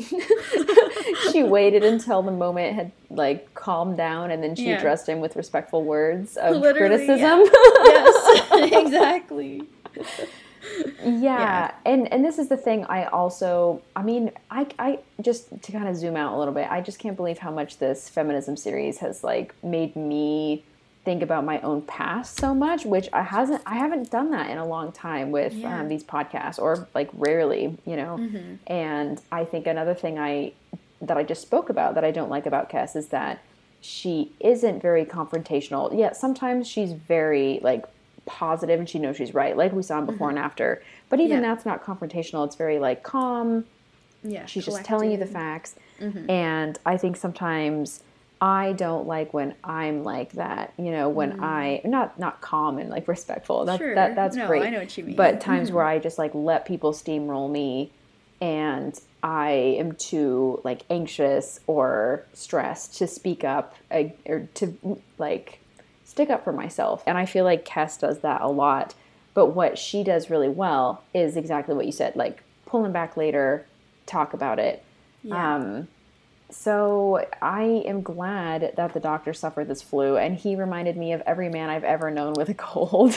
Which I'm sorry to roast you men, but I've just True. seen like a lot of men in my life when they have a cold, it's like the end of the world, and I'm like, yeah. bro, like. I, I just feel like women in general, and I, I don't think this is offensive. I just I you know I'm I'm just saying what I mm-hmm. stating what I see is that Yeah. women like suffer through so much pain all the time, whether it be physical pain or emotional pain mm-hmm. monthly. I just saw a post that was like, I love the one week a month where I'm not ovulating, PMSing, or menstruating. Yes, And- that is the golden week. You got to get everything done in that week. Exactly. And so you have yeah, there's so many things going on even when your like period is regulated, not to mention when you're a teenager and going through it. So like from a young age, we've been going through a lot of stuff and um I just laugh when I see the doctor sick because he's like losing his mind. Literally, I mean, have you seen that study that like period cramps can be as painful as heart attacks? Just like cool. Having my monthly heart attack. like Yeah. you know, and so I think yeah, this is the other fact that like the doctor was criticized or not criticizing, but being very snappish with Samantha. She is a pregnant woman. Like she is and her husband is not even on Voyager. Like she's going through so much physical and emotional pain and stress and he treats her that way. I'm so glad that Kes spoke up. And Ashlyn, I'm really glad you shared like your feelings about that because I think a lot of times I also dislike the characters that I'm similar to, like with Troi, we talked about in our TNG episode. And so, anyway, I just appreciate your thoughts. Well, I think now we should talk about the person who always hates people like her, and that's B'Elanna. Because in the episode Faces, she gets split in two and Oh, literally yes. is at war with herself. This is a literal scenario, guys. yeah, like this is true facts. It's also uh, so B'Elanna Torres is someone who I think also I've grown a lot on, um, or she's grown on me. there you go, yeah. I think that she's grown on me a lot as a character because initially I was also in the camp of like she's so angry all the time. I cannot relate to her. Like that's not how I emote. I like angry cry. Like I just cry when I get angry. So like psh, I'm not going to be yelling and all of that stuff, but I think like I don't know, it's it's really hard to car- it's really hard to come to terms with like anger when you're a woman and like I'm only speaking from my like white woman's perspective, but like even just knowing like that there's a time and place when you shouldn't be angry or like it's not as advisable to be and you have to keep your calm, that's got to like be really or it's just like really difficult, you know, to because women's anger gets so like stilted into this like she's hysterical, she's dramatic, you know, all this the amount of times I've been called dramatic is just ridiculous. So I think it's just like important to remember about B'Elanna and something that I've really grown to respect is that she is like able to let her anger out. And yeah, sometimes it's not in the best situations, but it's something that like also helps her a lot. Like we were talking about in Faces, like she needs both of her sides, and I think that's so important. Yeah, absolutely agree. And I think Faces is such an important episode for B'Elanna. The thing that shocks me in retrospect is that it is in season one. And so Yeah. I'd like I'm so pissed at my little middle school I guess we were probably in high school by the time we were watching Voyager. Like so pissed at my high school self for not remembering this fantastic episode because Right. this is essential to understanding B'Elanna Torres. We have seen her acting like just wild and subordinate and like doing her own thing in season one. And halfway through the season, we get this beautiful episode that explains who she is. And uh, I also think it really plants the seeds for her and Tom's relationship because they are trapped together down with the phage scientists and um, she's being her klingon half is being experimented on and tom is having this really serious heart to heart with her and B'Elanna is not someone who just has a heart to heart with anyone like i think Chakotay and tom are the only people she would ever do that with like Totally. maybe at like a 1% with janeway but Yeah.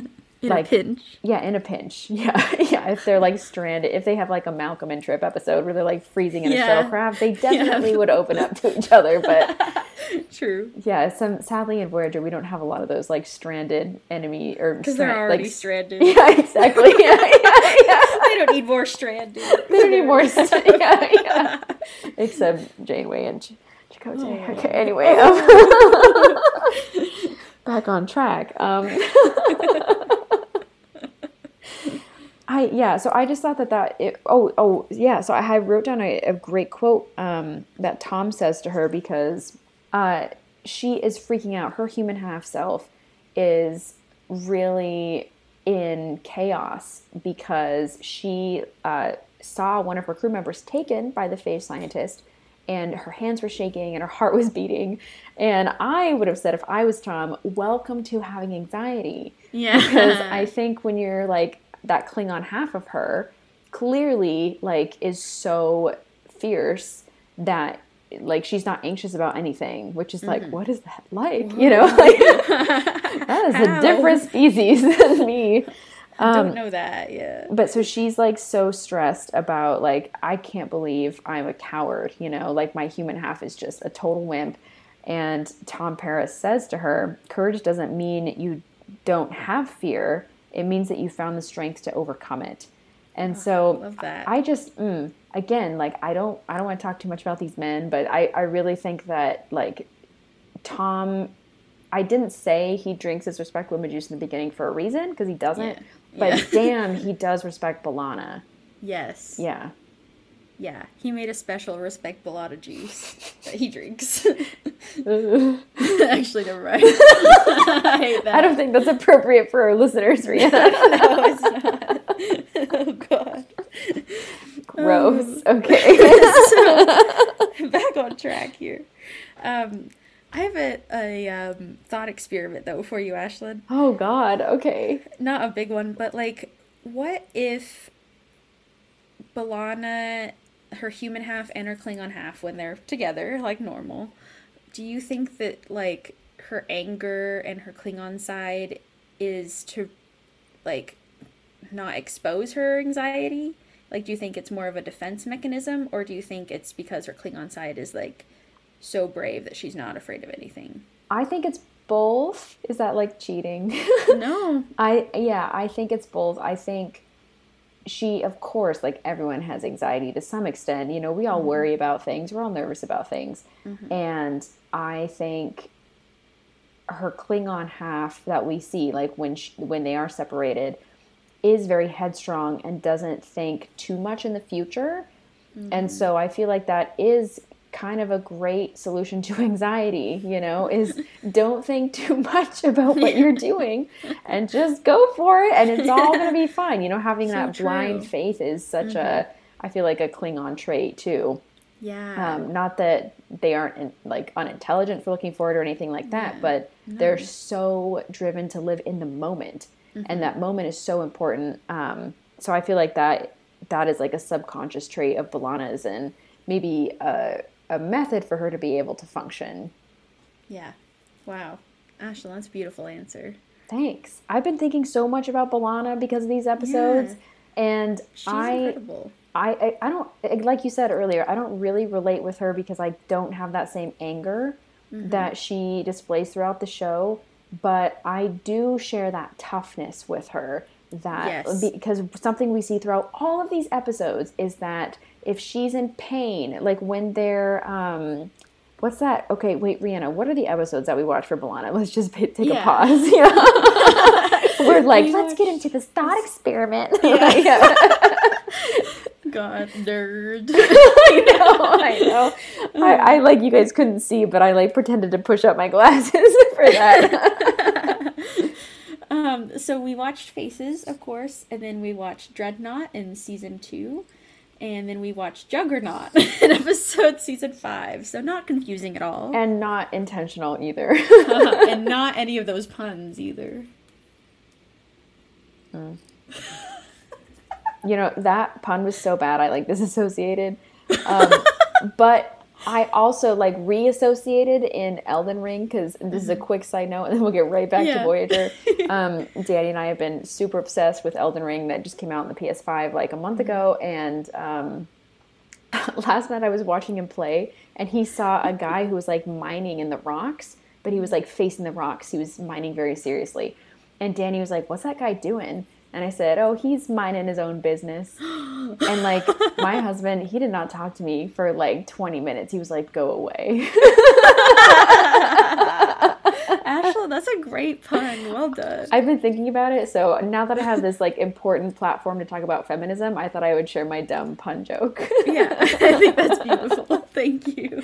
okay, well, back to B'Elanna. So Juggernaut was what I was going to talk about next. So just jumping a little bit ahead. So they're they're back with this species that we just talked about. This is um, crazy. with Janeway.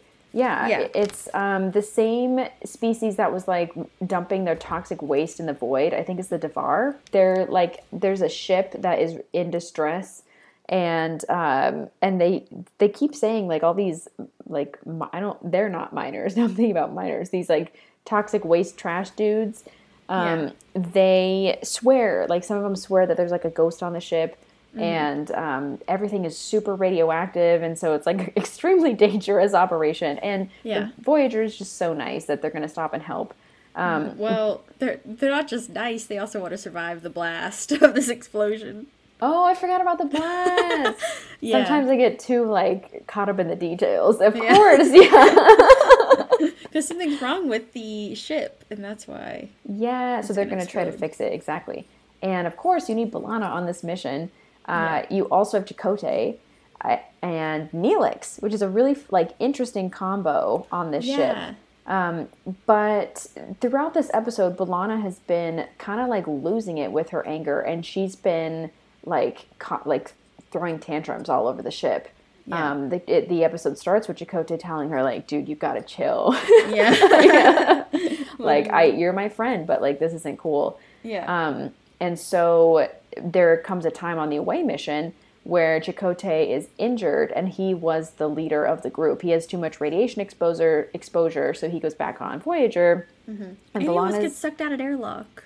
Yeah, Chakotay goes through a lot. Like Yeah. yeah, talk about like unseen trauma, you know, like poor guy. Literally. And so uh, B'Elanna is in charge of the mission, and once Chakotay is recovered, or or is it? I think it's Tuvok. Um, oh no, no, it is Chakotay because Chakotay. Chakotay's like, I'm ready to go back. Um, like ca- she can't be in charge anymore, and Janeway's like, hell no, because if Oh, I it was Tuvok. it was Tuvok. Yeah. Well, I think both situations happen. Like Yeah. Tuvok's like, I am the leading officer, and Yeah. Torres's behavior has been like totally like wrong. you know, like she's Yeah. she's she can't handle this mission because she's so angry. Also, Mm-hmm. B'Elanna's been doing the therapy with Tuvok, like yes. even though he's not a therapist and he's just a Vulcan No, and just just, like used for Yeah. his skills I know, controlling just, like, emotion. hey, you're good at you're good at suppressing You're not suppressing. You're good at uh, controlling your anger. Help B'Elanna out. yeah, it's like Tuvok mandated therapy, you know. Literally. but so anyway, so he's been in her mind and he knows like it's a chaotic place in there, so I don't know if she Mm-hmm. can handle this.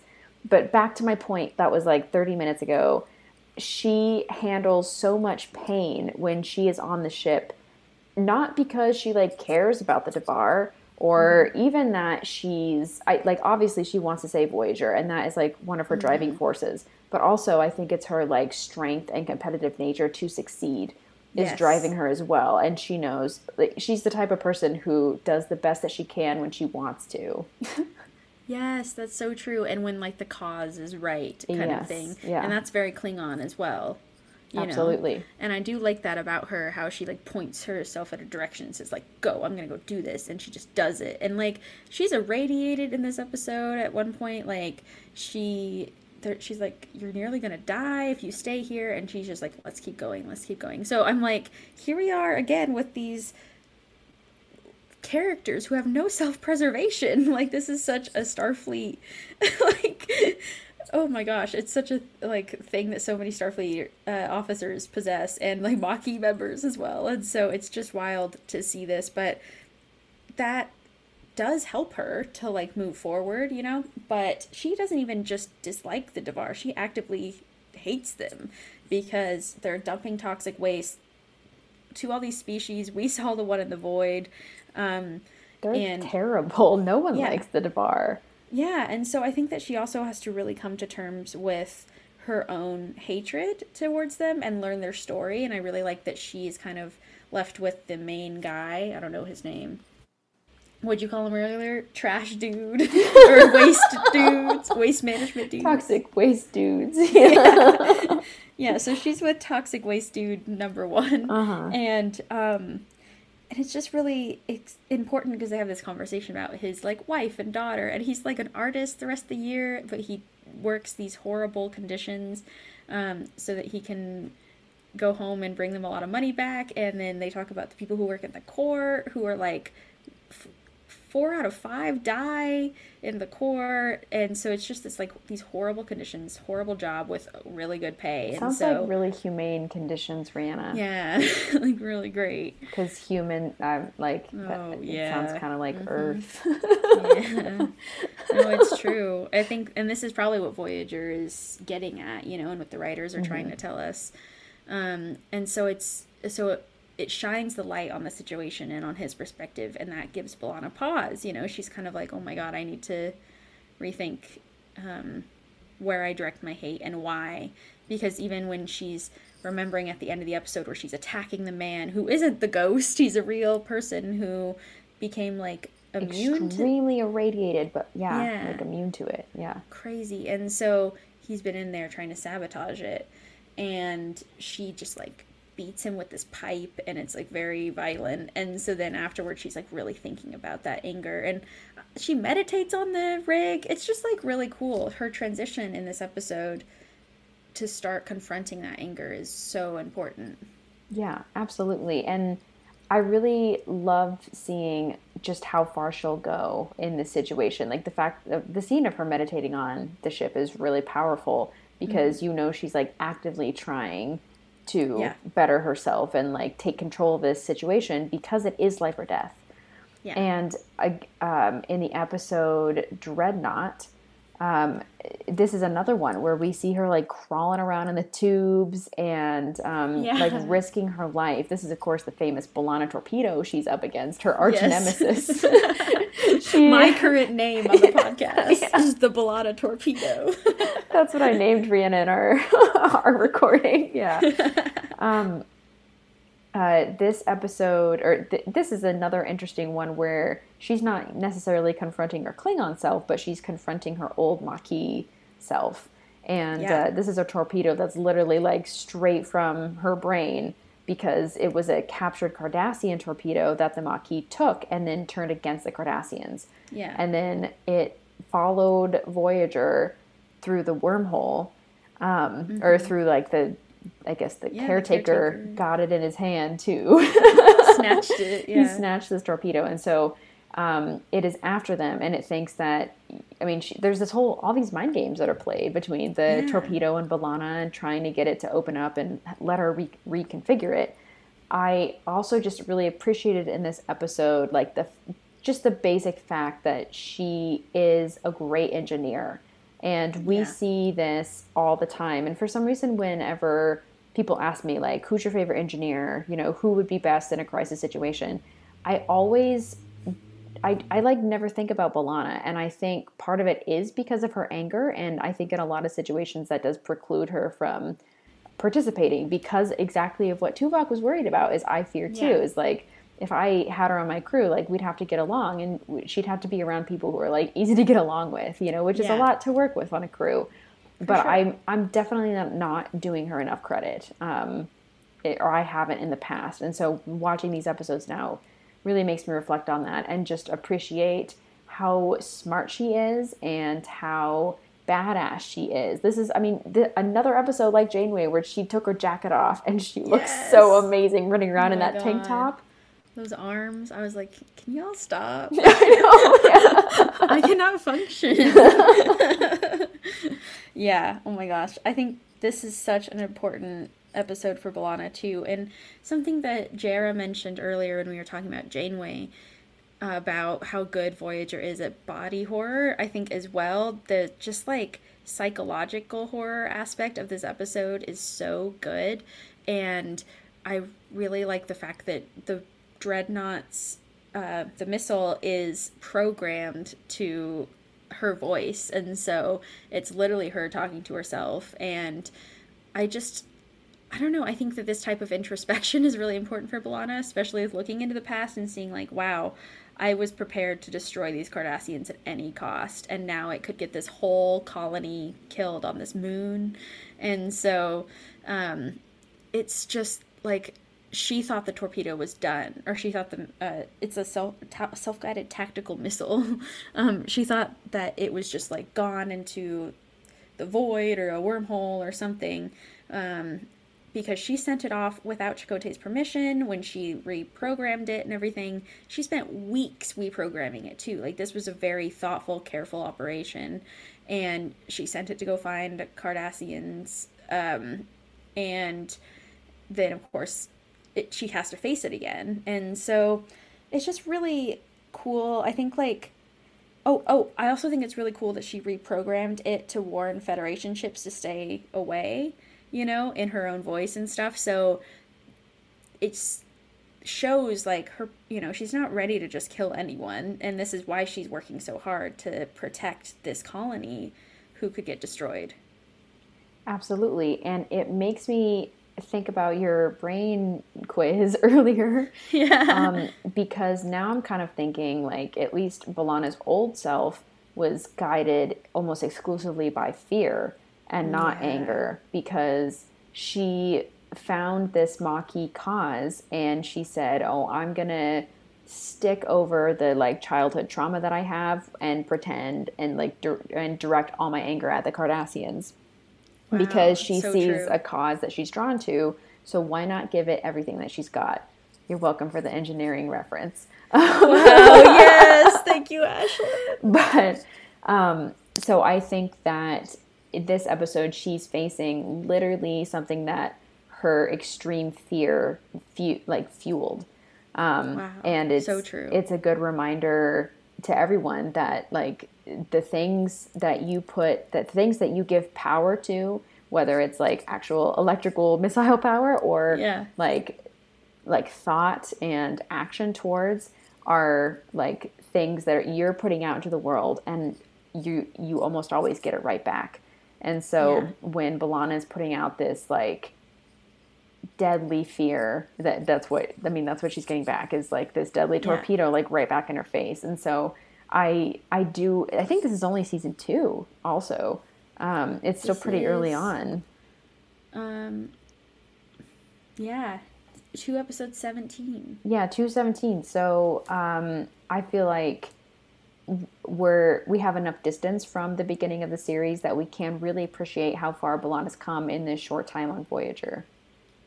wow ashlyn i'm just like quaking with how good that was thank Oh, you thank you. so much um and i think also it's important to think about the stakes in which she goes to in order to destroy dreadnought because she remains in the torpedo while it's headed to the colony um, voyager is also willing to go in between and like sacrifice themselves for the colony um, and B'Elanna, I think you're right. She's so she was so fear fueled by fear that now this guilt is like chasing her, and so she feels also very like at fault. Which like it is and it isn't. Like it's not. I'm not here to place blame. I'm mostly here to just see like how she chooses to rectify the situation, and she knows this missile like back to front. You know, she knows it so well that like it's just amazing to see her work and how she get finds the Cardassian hidden file and makes them fight against each other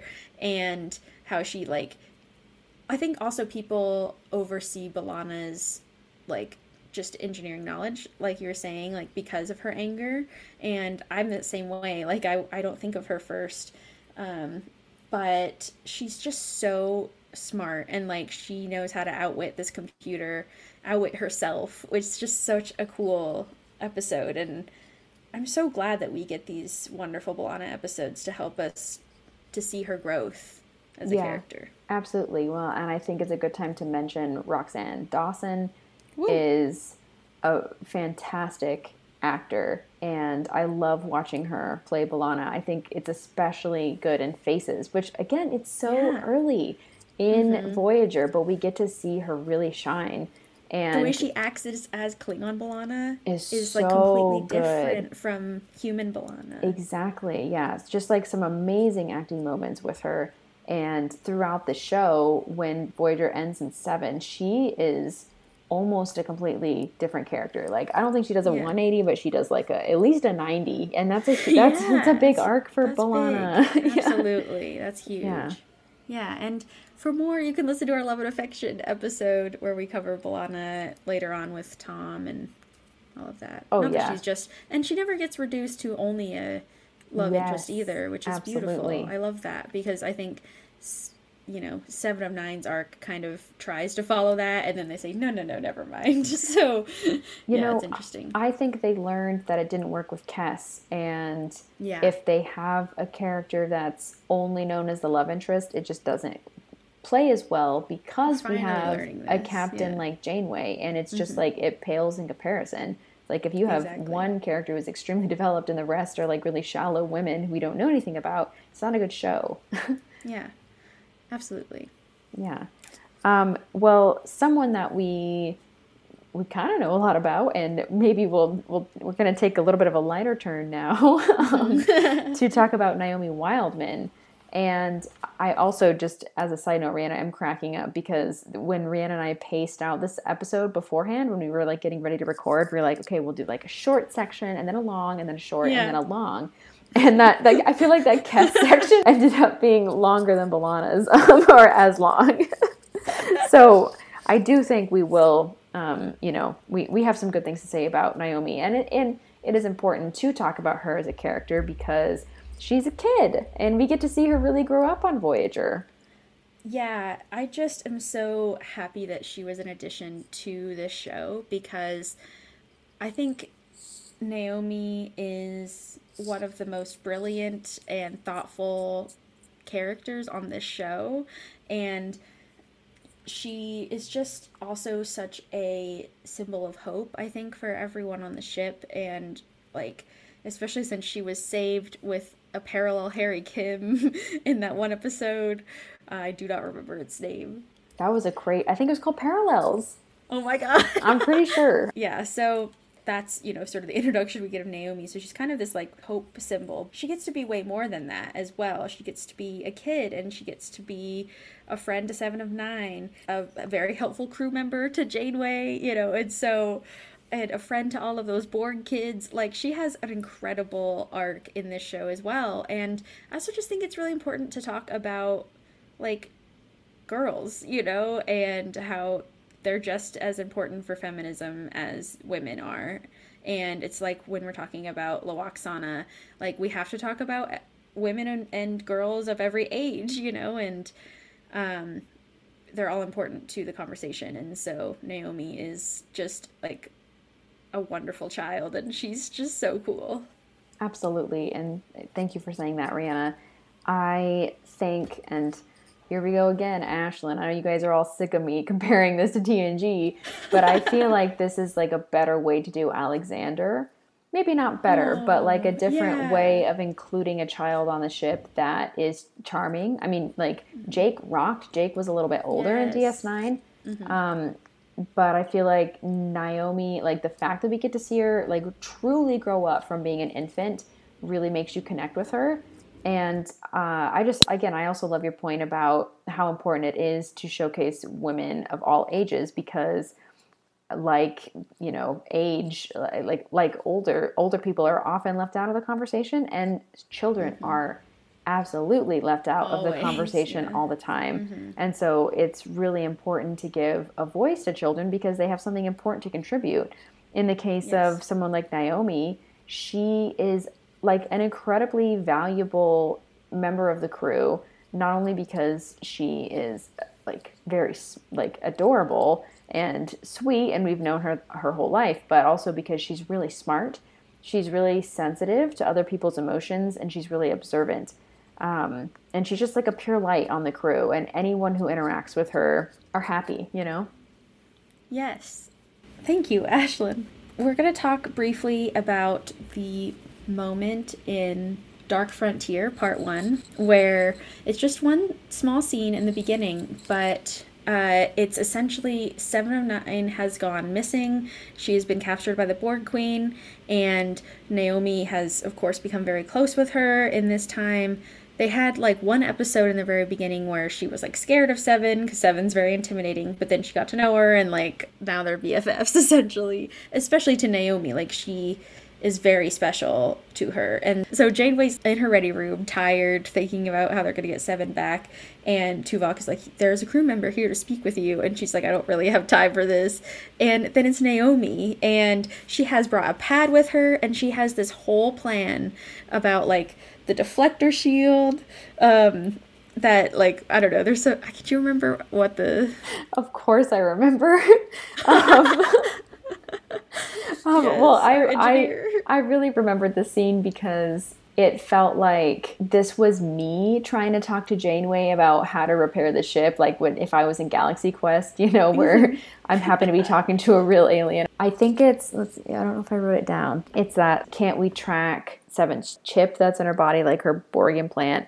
Oh, um, yeah. And Janeway's like, no, because it's like really far away, so we can't grab it. And then Naomi says, well, what if we enhance the deflector dish? We can get the signal going further and we can pull power from a non essential source. And Janeway's like, yeah, that's cute. yeah. like, we, yeah. it's more complicated than that. But mm-hmm. I mean, it is like an Ashlyn level response to the situation. so I appreciated it. well, yeah. I mean, and I love that Janeway also doesn't like sort of laugh at her or dismiss her either. She's like, it is more complicated than that, but like, thank you for your opinion and your like work on this, you know. And then Naomi asks her, You're not going to leave her behind, are you? And that's what Jade Weiss says, the very famous quote that I love. She says, There are three rules when you become a captain keep your shirt tucked in, go down with the ship, and never abandon a member of your crew. I mean, that should be the prime directive. yes. Keep your shirt oh, tucked in. Uh, but and, and, Kirk broke that a lot. So. Oh yeah, he kept his shirt ripped. yeah, it's wide open, ripped up in every seam. um. So she's just fabulous. Like that response to Naomi is so comforting and I just love that Naomi also shows the initiative. She's like I'm going to go to the captain with this. Like that is very amazing and I'm not surprised by it though. I'm like, this is a very Naomi move. Like, she will go and work on something that she thinks is important and thinks she can contribute to. And she really does contribute. And I don't know, it's just really important. And it's a lot like B'Elanna, you know? She just jumps into a situation. She says, I'm going to go figure this out if I can. Yes, I totally agree. I was thinking, like, similar to B'Elanna, but I think she handles her fear a lot better than B'Elanna does mm-hmm. because Naomi tries to control a situation when she's stressed or anxious. And so her like yeah. plotting out these solutions to give to Janeway is her way of maintaining control in this like very out of control environment. And I really appreciate so that. Right. Like Naomi yeah. has all the seeds for being a like perfect student who's going to burn out in Starfleet in, oh. in, like the academy, you know? Like yeah, you're so right. That's how all these like whiz kids burn out so fast oh, but oh, like yeah. but i mean she is aboard a ship that's like really there's a lot going on on voyager and i don't know how Absolutely. much she really is exposed to like the actual trauma that's like happening episode to episode, but Yeah. um, she remains to a bright light on the ship, and I love her interaction with Janeway, like you were talking about. Yeah. So now let's move on to the other episode we chose for Naomi, which is Infinite Regress. And this is a very like tough one for Seven of Nine, but Naomi is in the first part of this episode, and she has been following Seven around just to sort of like see what she's been doing, track her movements, essentially. And I love the fact that like of course Seven knows, and I wonder how long she like humors her for. Well, it's funny because Seven can be kind of a stalker herself, and so Oh yeah, we've we'll see this. yeah, yeah. and so I I think a, a, a stalker they they know one another, you know. exactly. it's so true. I love that scene because Yeah. I think even if you didn't know Seven, you know kids like or I don't know like I at least I know kids that um they're not as like subtle as they think they are. And so Naomi thinks she's like a secret agent and then she like turns the corner and Seven's just like standing there like staring like why are you following me? Well, and honestly, I love how candid the two of them are together. I think it really helps Naomi, like you're saying, sort of deal with the fear that she has. And we we talked about a episode in our family series of Voyager, so you should go and check it out because that we really get into like her when her mom is missing and that whole episode. But I think I would just also real quick, everyone Yeah. take a drink of anything near you when we reference an episode we've already done. that just is like Literally. a hard podcast rule. If you're Yeah. drinking water, take a drink of that water, hydrate yourself because we're going to be doing it a lot. a lot. I'm sorry. I, Drinking my water. yeah, I'm to take a drink of my um, other liquids. So they talk to each other very candidly, and it helps, I think, Naomi to navigate her fear of the unknown because then Seven just tells her, and then she knows, you know. So I think that it's a very great dynamic they have, and I also love how like proper Seven always is with Naomi. She's always like Naomi Wildman, you know, and like calls her by her whole name, and I just love that like she pretty much just like is fine with her asking as many questions as she wants because Seven asks as many questions as she wants. I think they are such good characters. I mean, it's I'm pretty much just saying what you're thinking is they're both people who are trying to discover themselves and 7 mm-hmm. is kind of like an 8-year-old, you know, like because Yeah. she's developing her her humanity. We see in later episodes like she's eating for the first time like because she's only had Borg, you know, Borg and Justin since she was 6 and one to grow on. Um, oh, she was assimilated. Is that why she was called Seven? Oh my god, no. When she was seven? No, that can't be it because she's seven of nine. Yeah, so she's the seventh. She's like in the seventh row of the ninth Of the column. ninth of well, like there's one. nine people total in her adjunct, and she's the seventh one. I guess, but I don't know. Anyway, that's a sad head headcanon. Seven has a lot of questions that only children would ask that it like it's weird for an adult not to know because she hasn't been Mm-hmm. Yeah. cultured in like human society at all Yeah. um, and so seven does a lot of weird things that are alienating to the rest of the crew but to someone naomi's age or like of naomi's understanding she's just you know just doesn't know and is very Yeah. treated treats her very kindly. And then naomi being a child herself also has these questions that it seems like everyone should know. But seven she knows so many things like she's very smart about like science and the stars and you know everything that she's learned from the borg is all packed into that brain. And so she has it's kind of like yeah so they just have like different types of intelligences but i think they complement each other so much yeah. um, and that's why it's just magic to see them on screen together. That's just so correct, Ashlyn. And I, I love too that in the beginning of this episode, when Seven's personality changes, because this there's this whole other plot going on, but um, they play Kadis-kot, yeah. yeah, for like an hour together, and then at the end of the episode, when Seven's okay and everything's fine, she comes back to Naomi and says like, "Teach me how to play Scott," and I just I love that about them because then it, they're forming their friendship more. Yeah, and it allows Seven to begin exploring her humanity. And Yeah. oh my god, how, fun. how many shows have we talked about people exploring the humanity? Every time. Spock, Data.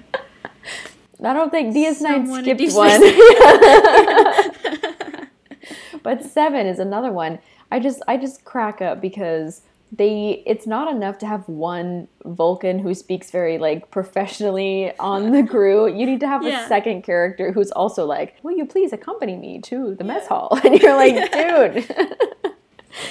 so formal. that. Yeah. So funny. Well, I think it's time to start heading towards the end of this amazing episode and talk about Seven of Nine.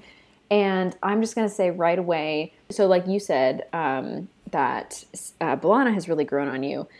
Seven has, ext- I'm trying to say grow on me in like a way that makes it like match how much I love her now compared to how much I just didn't really like notice her uh, on my first run of Voyager. I think I always viewed her as kind of like Janeway's pet.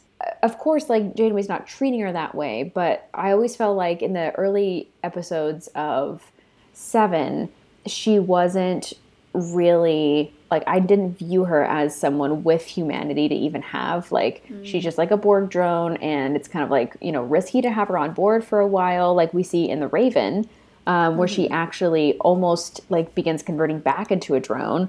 I mean, this happens all the time. It's really hard to separate Borgs from the collective. Um, Yeah. I have a lot to say about Seven, but I'm just going to end this first thought by saying that the choice to have her in Picard has also deeply expanded my love for her and really made me completely reconsider her as a character. And we're not going to talk about Seven of Nine in Picard because this is about Voyager. So just Yeah. so everybody knows. But Just wait for that episode. yeah, just wait for that episode. I just did not know this about you and Seven. Yeah, I just don't really so like her. I think Yeah. because I also knew that she was on there as a sex object even when I was mm-hmm. younger. It was Mm-hmm. Yeah. Mm-hmm. obvious, and so I didn't respect her for it, which is so unfair yeah, because it wasn't her often- fault. Yeah, but it is often put on women, you know, to be like, oh, why is she wearing that? Well, it's I mean- oh, what are the costume department do? What are the directors doing? Yeah, like why doesn't Seven have a uniform? In Relativity, she does have a uniform, and she looks great in it. Yes. So have her wear a Starfleet uniform all the time.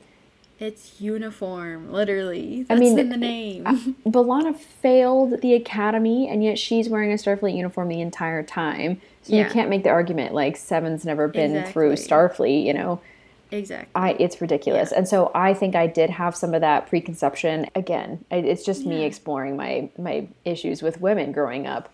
I I really love her now, and yeah, I I just all of these seven episodes are exceptional. Yeah. Honestly, for me, like Seven of Nine fits into like sort of the mold of all of my favorite characters. Tuvok is my favorite character on Voyager, and they're like so similar. And Yes. so I do want to briefly speak about her relationship with uh, Tuvok in this episode, but we can do that in a little bit. But anyway, yeah, I just think it's like, oh yeah, that tracks. I Spock and Data are like my favorite characters. Like no wonder Seven of Nine is just. I really, it's so refreshing with characters who speak plainly, especially women who just speak their minds. Is like the coolest thing. Absolutely, yeah. Um, I wanted to start out with the Raven by Yes. asking you a question. So, Okay. the Raven is the first time, and I think this is like season four. We've had seven not for very long at this point, and this is the first episode that she's starting to remember who she was before she was a Borg. Mm-hmm. And again, like this is another like different perspective I've had because like when I've watched this episode when I was younger, I didn't really understand PTSD at all, and just thought like, oh, it just she's remembering now, good for her. But Yeah. when you watch it, and especially when you see it in order, you understand that oh my gosh, there's a lot of things like trauma takes so long to unpack, and your Mm-hmm. brain can just like not even remember like things like your name or Yeah. who your parents were or anything like that. And she's been a Borg drone for so long. But being amongst humans and being treated kindly and being asked to think of herself as an individual has really started to take effect on Seven. And I think, of course, she's starting to feel back to like her old self because in the beginning of this episode, don't worry, the question's coming. You know me, I Yeah. have to build it up. No, I love it. I'm here for it. But in the beginning of this episode, Janeway's in the holodeck in Da Vinci's workshop. Classic, by the way. My favorite Janeway trope is she's hanging out with Da Vinci. Um, but she uh, she's showing Seven like the benefits of clay and modeling clay because with so so much that happens in art, you can't make something the way that you envision it. Oh, and yeah. and so that's what Janeway is trying to describe to her is like it's okay, just let your hands do the work mm-hmm. and like do the best that you can. And while she's like working with the clay, she looks up and sees Da Vinci's like plane that he's like so chill for inventing, and or like the you know design of flying like machine, yeah the yeah. flying machine, the early like early as F mm-hmm. plane. She's like triggered because she thinks about the Raven, and of course the Raven was the title of the ship she and her parents were assimilated on.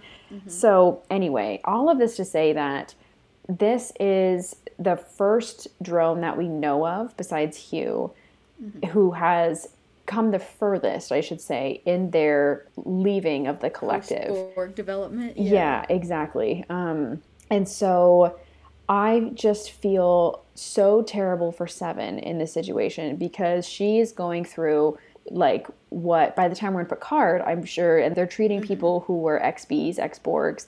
Um, They must have a step by step about how to like help people coming out of the collective. There is none of this for Seven, and so I just I just feel terrible for her that she has to go through all of this. So I guess just my question to you is how would you have treated Seven if you were in this situation? Like if you were the doctor and Janeway who are supposed to be like, you know, watching her and guiding her so closely, like what like did you see signs of like the PTSD growing or like I don't know, like how would you have reacted in this situation? I mean, I think that I would have tried to look into as much of the like Borg database as possible and get to know like if Picard wrote anything about Locutus after the fact and I don't think he did. He's probably but he has personal logs, so like who knows, but I'm thinking like also just think about what that's like and think about like how the fact that she's still in the regeneration chamber in like a cargo bay by herself like i would not put her in a cargo bay by herself. Like i don't know you maybe have to have some volunteers either go and sleep down there or i don't know have like a bridge shift of sleeping with seven uh, in the cargo bay. I don't know. I think that like obviously she would find it trivial and all of that stuff and she might not want that but it's another way of isolating her and so you can't really like see signs of someone who's hurting if you isolate them you know? And i'm not saying that like that was their intention but it's sort of what's happening. A lot of times it's when she's regenerating is that like the borg queen reaches out to her or she has a nightmare or she has some scary vision you know? Like all of this stuff happens. And because she is not accustomed to going to anyone for help and because she's so efficient as a Borg drone, you know, as she still thinks of herself, that she forgets she doesn't have to be independent. And so I think it's more like maybe have people with her a lot of the time, get used to company, or I don't know. It, yeah, that's sort of that's my long answer. What do you think, Ashlyn? I love that. I think that's beautiful. I had never even thought about like the fact that she was alone in the cargo bay. The thing I will like go against you a little bit is that change is so hard and takes so long. And so I think initially when Seven came on board, that cargo bay was a safe space because that's where all the other Borg were. I mean, when Seven first comes on board, it's on board. It's because they're working with the Borg Yeah. um, which is like crazy. And a bunch of Borg have taken over that cargo bay. And then when she ends up staying, that's where she is. And so Yeah. I think for a while it is a place of comfort. But by the time she's been there for a while, it absolutely is isolating. And especially because, and we don't think about it a lot because the Borg are this evil race, but Yeah. they're like, I, I w- I won't say that they're all extroverts because they're all one mind but they're all used to being around people like Yeah. in a borg way where Yeah. you're not allowed to get tired of getting Yeah. of you're not allowed to get tired of interaction but Um, it's all one But mind. and comfort in it. Yeah. Exactly. Yeah. And she's not afraid of the Borg. And so that's why these like hallucinations and everything she's experiencing are really terrifying. Mm-hmm. Yeah. Because it's like Kes says, like pain also is another form of isolation and like you feel isolated when you're in pain and so I think she's just like doing, you know, she has this coping mechanism of isolating herself, but it's not serving her or anyone else and they're not serving her in that way. And so I think they're both sort of failing to see the ramifications of isolating her. Also just how like hard the reintegration process is. And like you said there's no rule book. And so I also wanted to shout out to like trailblazers who like that's very lonely, you know? Like you are the first to do that thing and that's so isolating and scary, but like thank you. That's exactly what I was thinking is that she has such an important part in this story because she mm-hmm. was the first. Yeah. She's so I amazing. mean, yeah, because like people argue Jean Luc, but like no, that he was only assimilated for like 24 hours or something. I mean, even Hugh is like more impressive, no offense. yeah. as an XB um, Yeah. than Picard. Yeah. I also just want to take a second just to shout out Jeri Ryan because I think, especially in The Raven, and we also saw it with Infinite Regress, she just has a huge range. Um, in Infinite Regress, we see her portraying all of these different species, different characters who are like at extremes. Like she goes from being a Ferengi to a Klingon to a human really Yeah. quickly, like within even a couple of words, and it's really impressive.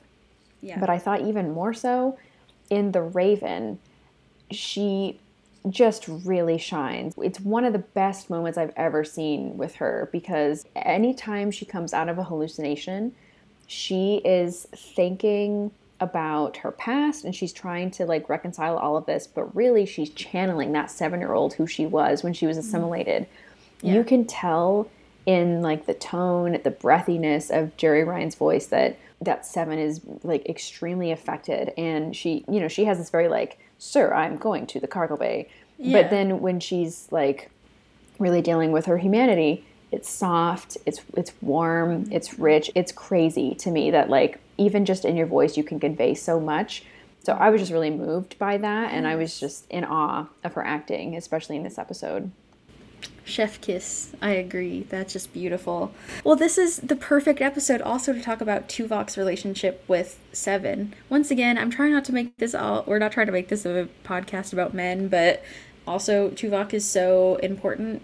Well and i mean like we talk about men are important to the picture Yeah, exactly. so i mean we're not alone on a, a female planet so exactly. And Tuvok is chugging that juice, so like he's here to support Seven, and I think he plays such a beautiful role in this episode, particularly at the end when they crash the shuttle on the planet or landed or whatever, and they go and find the Raven, and Seven is being like pretty much having like a flashback and is very overwhelmed, and Tuvok is just there as a solid presence. And this is something I love so much about Tuvok is that he knows when to like speak and when to like just stay silent and be there for that person. And he's so good about that with Seven, particularly because I think he definitely appreciates her candor. He appreciates like how just upfront she is about things because that's I think how like you know Vulcans are a lot of the time too. They're just gonna speak their mind, and it's not gonna come from an emotional place. It's just gonna come from like either curiosity or just like hmm. I find that improbable, you know, and Seven is like very similar. And so they help each other in these different ways. They help each other grow. And we see them a lot having a really good relationship. Like in Year of Hell, they're like a really good team after Tuvok goes blind. And so it's just like amazing to see the two of them together. But I think it's it's the seed of this episode, you know, of the Raven. And the fact that he goes onto the shuttle with her she thinks like there's Borg around, and so like he's sure he's going to be assimilated if he goes with her, and he goes anyway, you know. And ah, like talk about ride or die. I just love Tuvok. He's amazing. Like same when Janeway was going to do that self destruct in the Juggernaut, and he stays on the bridge with her. It's just phenomenal. tilly and tuvok have similar vibes yeah Yes, you're so right. Oh, that's the greatest sentence. I love I love that. Well, and you're absolutely right. Tuvok and Seven have similar vibes as well. Absolutely. similar vibes. The Um, vibes are good. Yeah. I love everything that you said. I totally agree. Something I additionally admired about Tuvok during this scene is that I think it's because they have this like baseline respect for each other and they both are very efficient. They get the job done. Speak candidly, like you said, Tuvok has that basic respect. And so when he sees that Seven is in distress and really having a terrible time, he can see, and I mean, she does revert to being a child, and we know mm-hmm. that he's an excellent father. And so I think he's kind of using his parenting skills here to say, mm-hmm. this is a situation where I should observe and watch mm-hmm. and see how it plays out. And one line that really struck out to me was when Seven was like, Aren't you going to retaliate or like report me? Or like, don't I have some repercussions going on? Or like, aren't you scared right now? Tuvok is like, This is not playing out at all how I thought it would. And so Yeah. I'm just going to see how it goes. And I, I there's so much wisdom in waiting that I just really appreciated that. And that's exactly what Seven needed. I think if Seven was down there with anybody else, maybe Janeway. Janeway might have been like right, more where hands on, but yeah, I feel like Tuvok is a perfect person to be down there with. Absolutely. And like they should just send Tuvok on more missions. I think more stuff would have gotten done. I mean, he also is like an underrated security officer for me because he's like so calm and not like a stereotypical security officer where Not he's like yeah. yeah he's not turning into a, like a freaking suitcase and stowing away on a like rogue transit ship you know like odo would No. Um. No tu- tuvok is like quintessential efficiency and i love Yeah. it yeah Amazing. Back So, to seven. Yeah, back to seven. Shall we talk about episode someone to watch over me? oh man let's do it So I am glad and sad to talk about this episode because there is a lot of sexism involved. You know, this is gonna happen sometimes when we're having a podcast talking about all women. so it's still a very important episode for seven. And we did talk about it on our Love and Affection series. Oh god, take another drink. take a drink folks it's it was interesting watching this episode through a feminist lens. Absolutely. So this is another episode where we're seeing Seven continue to develop. She like you know she's like going through some trauma therapy from the Raven. She like mm-hmm. finally is eating from the Raven. Now she's been amongst humans for a while. This is in uh, middle of season five, and she's starting to think about relationships because they as a crew have been together for five years and everyone's Yeah. starting to interconnect you know Totally. um, I mean, this is what Janeway and Chakotay predicted. Everyone's pairing up. Um, And so the object of Seven's interest is Tom and B'Elanna, which we referenced to a little bit earlier about 7 being a stalker. This Yeah. is where it starts. yeah, for sure. but like, I can't blame Seven, and I feel like this is a very like logical approach because Yeah. if you read about relationships like on paper, like instructions, it is weird, No, and you can't it do that. Yeah. And so, like, I think a lot of like children today and teenagers today learn from watching Mm-hmm. TV shows or movies, but they learn by watching and they watch Yeah. their parents and people who are older than them. And so, this is exactly what Seven is doing, but it's awkward because she's not like.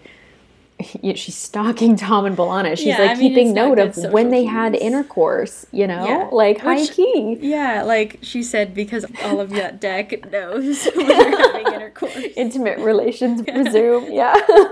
that was a great line. Yeah, so I mean, you're so right. This is very like this is a very seven approach, and since we're looking at her from this lens of like still having the mindset of a child, it makes so much sense what you're saying. And Seven is not understanding a lot of social cues. Like we said, she has not existed with any humanoids besides the Borg since she was seven, and so this is such an important moment for her to start learning but like she also is continue like she doesn't realize what she did wrong for B'Elanna and Tom for stalking them and she doesn't know why B'Elanna's angry No, she doesn't. And I mean, we haven't talked about this at all yet, but I do think there is like a little arc with B'Elanna and Seven's relationship, and this is like another nail in the coffin about why B'Elanna hates Seven. I think it's traditional in past types of TV shows that women are pitted against each other, and so it's never said aloud, but I do think it's like subtext and or at least like there's something about Seven that B'Elanna doesn't like and I don't think it can be like I don't know, pinned down into one reason. She just like in general doesn't like her. She never Yeah. gives her a chance. Exactly. Um, which like can happen. Like sometimes we just, you know, short sightedly like hate people for like stupid things. But Mm-hmm. um, I think this is the start of like, oh God, Seven's being a creep. This is really Yeah. not right, and I'm really offended by this. Whereas like I feel like if even Naomi Wildman did this, she would not have Yeah. reacted the same way. No, you know. definitely not. Yeah, I think it is because of her grudge. And I think partially B'Elanna doesn't like her just because she's difficult to work with, which is just like, come on, B'Elanna. Sometimes you have to adapt to people's styles of work, especially someone who's coming out of a very traumatic childhood and existence, literally reintegrating into humanity. Like, Yeah, like a little bit of understanding goes a long way. you want to work like to get on Seven's level because she's not going to be able to like understand your level. Yes, exactly. So then Seven goes to the doctor and is like, What did I do wrong? and they have this whole discussion about relationships and like the doctor is sexist and all of this stuff. And then he says, You're a woman, Seven. And she says, Is that an observation or a diagnosis?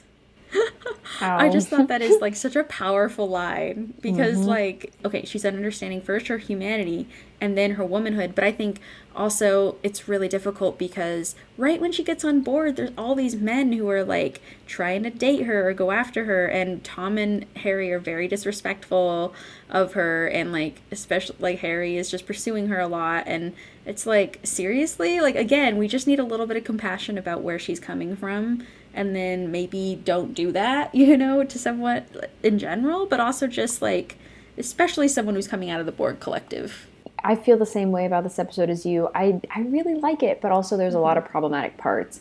Obviously, you know, so the doctor's showing her like a step by step. You know, they start going over like uh, what small talk is, and I mean, Yeah. honestly, like these are really important lessons. Definitely. The problem is that the doctor is starting to fall for seven. And then the mm-hmm. other problem is that Paris sees this happening and makes a bet about seven whether like if the doctor can get her to bring a date to the ambassador's party then he like doesn't have to work his shifts or he'll work overtime or something dumb and i mean this is just so disrespectful and just like further put seven just in this like object category you know Yeah. like as if she's like a racing horse to bet on you know like oh Yeah. whatever like the monkey does let's bet on it yeah. it's just like it's so it's terrible and awful. it's, not fun you know like No. it's not fun especially when for seven this is something she's taking really seriously Mm-hmm. and it's not a game to her she thinks that everything that she's learning right now is extremely serious you know because she's not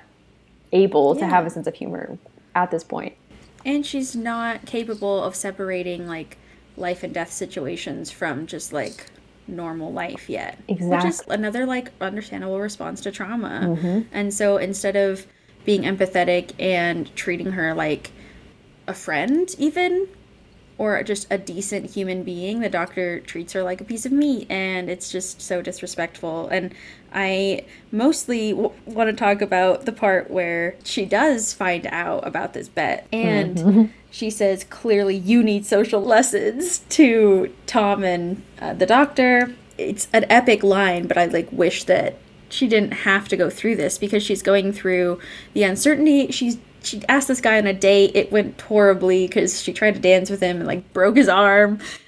Um, that was and he's very amazing. intimidated by her. That was incredible. I was like, I, I, was like, this. I would let her break my arm. literally same. and the I date would like, continue. I wouldn't end the date after that. Oh No. my god. No, not at all. It's just so it's so interesting too to me because the doctor says at one point like, "I'll help you meet the man of your dreams," and I'm just like chuckling in the corner thinking about Seven and Raffi. I'm like, ha ha ha ha. like, little do you know. Well, like, stop assuming people are straight. Thank you for addressing the animal in the room because Did you say animal? Oh, animal? Thanks for addressing. well, the animal in the room is an elephant. Thank you for talking to the elephant, Rhianna, because she's gay, and like this is the or thing. she's bi. Or she's bi, or or it's clear she doesn't belong with these men that she goes out with in these episodes. Thank you. Well, also, I will say too something I was thinking during the Raven is like, or even during any episode where Seven and Janeway interact, which is all of them. Mm-hmm. I don't know. Every time I watch any Voyager episode, like I forget that I'm straight, and I'm like. Well, and who knows? Maybe I have something to explore about Janeway because I, Kate Mulgrew just fascinates me. I just, I'm in love with her. And I feel like Seven is too. And I mean, a lot of people ship Seven and Janeway. And I can see it. I hadn't, Absolutely. I did, I did, again, like I didn't see it because I was so blinded by Chakotay and Janeway in my first watch Mm-hmm. through. But seeing these episodes now, absolutely. I hope it helps open up Seven to her sexuality. But Mm-hmm. it's very sad that there was no mention of like even a possibility that she could be dating women or pan or like aliens or you know it's Yeah. it's very like the doctor assumes. But also i mean to save uh, rick berman's ass i'm going to say that like the character of the doctor is rooted like we already talked about Yeah. he's not a feminist. He's going to assume that she likes men. He's he's toxically masculine and like very heteronormative. So like it makes sense. And so I think if Seven had approached Janeway about this issue, Janeway Mm-hmm. might have said something different, you know, and we'll never know because the show was made in the 90s. yeah yeah absolutely it's just uh always an annoying assumption to me when they're like oh yes the man of your dreams i always just roll my eyes i'm like it's not that hard to say person no, it's it's really not. No Oh, I, I also just want to say Yeah. I love the scene where they're singing "You Are My Sunshine." yes Like, no so matter what you say about their relationship, they do have this strong connection.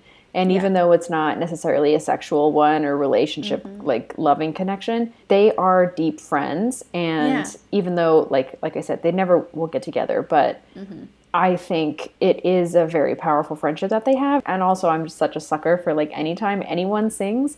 Yes Also, Jeri Ryan's voice is spectacular. Gorgeous. After Yeah. I watched this episode again, I was trying to sing like as smooth and connected as she Mm-hmm. is through You Are My Sunshine, and it is just impressive. She just sounds so good.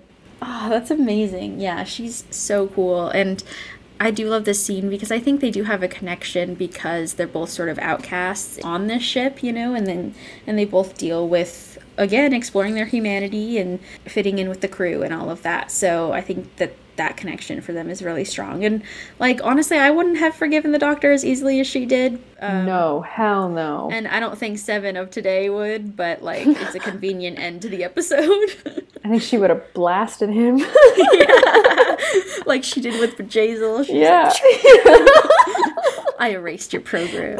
Resistance is futile. She wouldn't have been like Kes, like only giving him a couple hours of sickness. She would have mm-hmm. given him like five more days of like COVID. Enjoy the coronavirus. Damn. You are my sunshine, Relativity. my only sunshine. You make me happy. It's so he sings so low. I um I just I also for anyone of you that heard my comment and was like, "Oh, Robert Picardo," and we're thinking about him. He too is a singer, so I know that. Oh yeah, I mean, Um, because he does his like. Yeah, he literally yeah he he literally sings um, opera several times, and that's for a different episode. That's for our music episode. Um, okay, so let this is the last episode uh, that we watched for Seven of Nine. This is Relativity, Yes. named, of course, after the famous time ship, the USS Relativity. Ding ding. We talked about this in our time travel episode. Hang on, I'm gonna take a drink for the audience real quick. Yep, and we also talked about this briefly in the beginning of our episode with Jarrah, how this is the one where Janeway is seeing her bridge for the first time. She's getting to see Voyager in person, but the only difference is that Seven of Nine is here, and she is in the Starfleet uniform, like we talked about. She's very out of place, but she's here looking for a time bomb, literally. Voyager um, is And just like so just extra. I know. I mean, I honestly think that Enterprise watched Voyager only when making Enterprise, and then was like, "Yes." oh, and TOS. They watched Yeah, both of those. Yeah. it. So anyway, I just love an episode like this because it's pretty much the plot is a man sends Seven on a mission, and then Seven has a reason to talk to Janeway and just say, let's involve her in this and we'll get it done a lot quicker. And the man says no, and then, J- then Seven does it anyway, and then it turns out great. And so, like, I mean, obviously he says no because they can't corrupt the timeline again. Janeway is the menace of time travel. Also, high key, he says no because he has such a grudge against Janeway. Exactly. Which is, it's because he's the culprit. His future self is the he- culprit. yeah. So yeah, I'm just saying involve Janeway sooner and you'll get stuff done sooner. And Seven knows this and they should just listen to her, but they don't. And so this episode takes Seven four tries to go back in time, which gives her like time aphasia or whatever. And at great cost to herself, she is going to save Voyager and, you know, find the bomb that was planted. So this is just an indication of how like epic Seven is and how willing she is to fight for the people she believes in. Yeah, absolutely agree. And I think she's learning from Janeway the uh, like sacrifice yourself above all else mantra. right. Yeah. because uh, yeah, she doesn't care if she gets aphasia. She's like, I gotta do it again. I mean, also to be fair, it's like all of her friends and her favorite ship are gonna explode. yeah, totally. But I also just thought it was interesting how easily she went along with the situation Yeah. because we've seen a lot of characters interact with time traveling agents or people who are trying to direct the timeline in some way, and a lot of them are against it. and Seven just, she's very like, doesn't ask a lot of questions. She's like, okay, you know, she's very can do. She's like, sounds good. Yeah. I'll do Well, it. Well, I mean, this is, I think, a product of her Borg upbringing. Oh, She's literally like, totally. I will adapt. totally, yeah. And she does mm-hmm. beautifully. And we get to see her in all these different time periods, which I think is so cool to see. Like, she gets to go back before she was there, and then after, you know, there's all these crazy different timelines, but it's so cool that, like, she gets to interact with herself. And I love that then she, when she teams up with herself, it becomes even easier and better. And I'm just like, yes, this is the thing, is like, she trusts herself enough, and she's so confident. And this is something that, like I said earlier, what drew me to Seven of Nine in the first place, not just her, like, candor, but also just her confidence and how much she believes in herself that sh- she will get this done. And she does every time. And sometimes she just needs a little Janeway help, but like that's, you know, I mean, the two of them together are unbeatable and it's incredible to watch. Like it, it just it gives me chills almost, you know, to see these women just so powerfully handling this situation when the manners are like floundering. Yeah, absolutely. I also love the way, like, I, I love how powerful Seven's self talk is. Because Yes. because she's finally like really suffering from the time aphasia, or sensory aphasia, or Yeah. whatever, and she's back on the time ship. Um, she's gotten beamed back, and the guy who takes over for Braxton, um, I don't remember his name, but he's asking her like, "Are you okay? Like, what's happening to the to the admiral? Where is he on Voyager?" And she says he's with Seven of Nine. She is strong, and she will get him. Basically, like Yeah. she's like not even questioning that she was able to communicate the urgency of the situation to herself, Yeah. and that she will get it done. And this is totally different than someone like B'Elanna seeing herself, you know, which we talked about in Faces, where if like human B'Elanna or Klingon B'Elanna had tried to convince the other of something, it would take a lot longer so for right. them to be convinced. And I just feel like I it's it's something really interesting about Seven that she's yeah, she just she trusts herself, I think. Yeah. Well, and it's interesting that you say that because I feel like Janeway, when she meets her uh, future Oh self God. in Endgame, is kind of like in between the two of them. Like, I'll trust you, but I'll be cautious. Absolutely. That's so, so, cool. Like, true. wow. but yeah, I just. I think it's oh, a good time for all of us to think about ourselves. Do we disagree Yeah. with ourselves? Would we fight with ourselves? Yeah, what can we do to make peace with that. that? Yeah. Yeah, think about it. I was mm-hmm. thinking just briefly during the Faces episode, I was like, how life changing would this be to really be able to face this other side of yourself that you struggle with? Like, Yeah. to wow. give it a voice and communicate with it. Oof. yeah. Wow. Well, Ashlyn, this has been a phenomenal episode, and I am just so happy we got to talk about all these incredible Voyager characters. I can't believe it's over, you know? I like, know. this is definitely a high for me because of how many amazing and powerful female characters we have in Voyager. I feel like if you have any one of these women as your hero, you are doing something right, you know? Yeah. I am just really loving this series so much, and I think it's especially special to be able to do it with you, Rhianna, because we are just so in sync in everything that we do. And Yeah. I love talking about Star Trek with you because it brings up all the things that I meant to say, all the things that I never said. But yeah, I just, I'm so happy to be in this podcast with you. Yeah, literally my other half. It's perfect. Exactly. I just love doing this with you every week. Yes. So, on that note, we are going to see you all next week, or hear you all, or speak to you all Yeah, unfortunately. next week yeah. as we talk about the women in Star Trek Enterprise. Hmm. Which women are those, Rhianna? We'll have to find a few. Literally, we, we were like digging today trying to I plan. was like, I found two so far.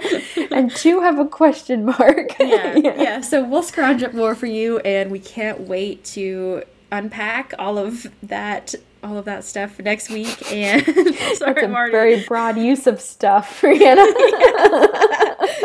all that enterprise stuff next week.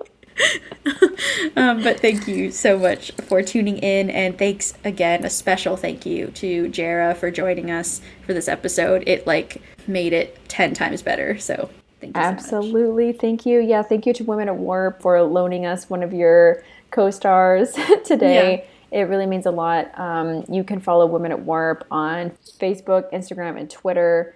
They also will be at Mission Chicago, and not only do they have their own booth, but they have several panels that they are doing that are freaking phenomenal panels. And I mean, we might as well say this now because this episode will air pretty close to Mission Chicago.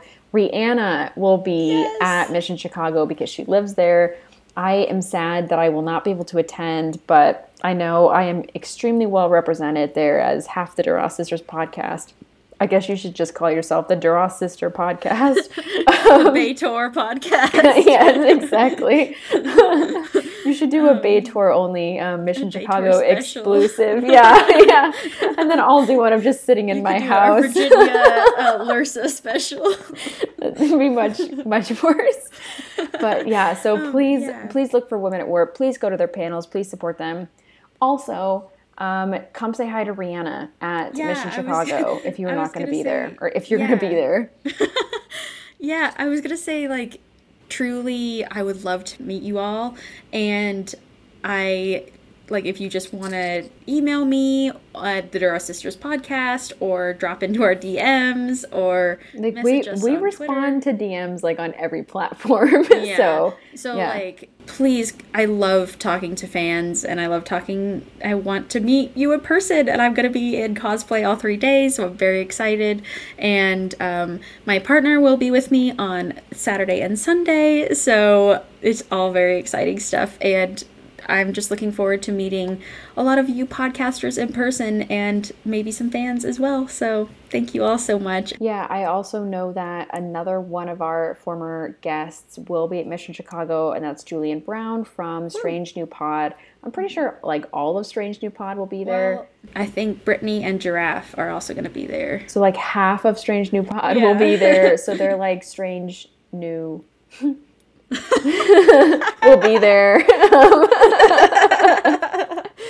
So- Ashlyn's good tonight. She's Oh, got a lot of good thanks. Oh, thank you. I'm glad that you laugh. We'll see. We need to we we need to take a poll. Did anyone Yeah. laugh during this episode besides me and Rhianna? anyway, oh thank you so much for listening. Please, please reach out to us in any form that you want. Also, something that really helps out this podcast is by you all leaving reviews.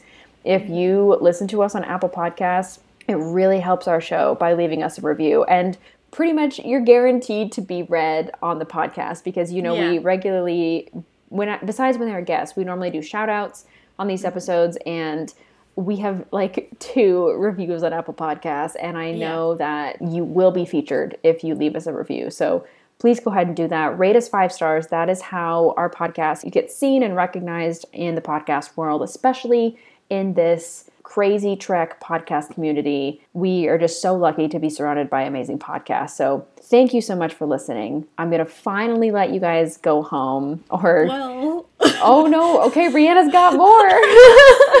well, we forgot to do the Bechdel test for the past two episodes. oh my god, okay, Brianna, bring us home with this Bechdel test. See how much we'll cry.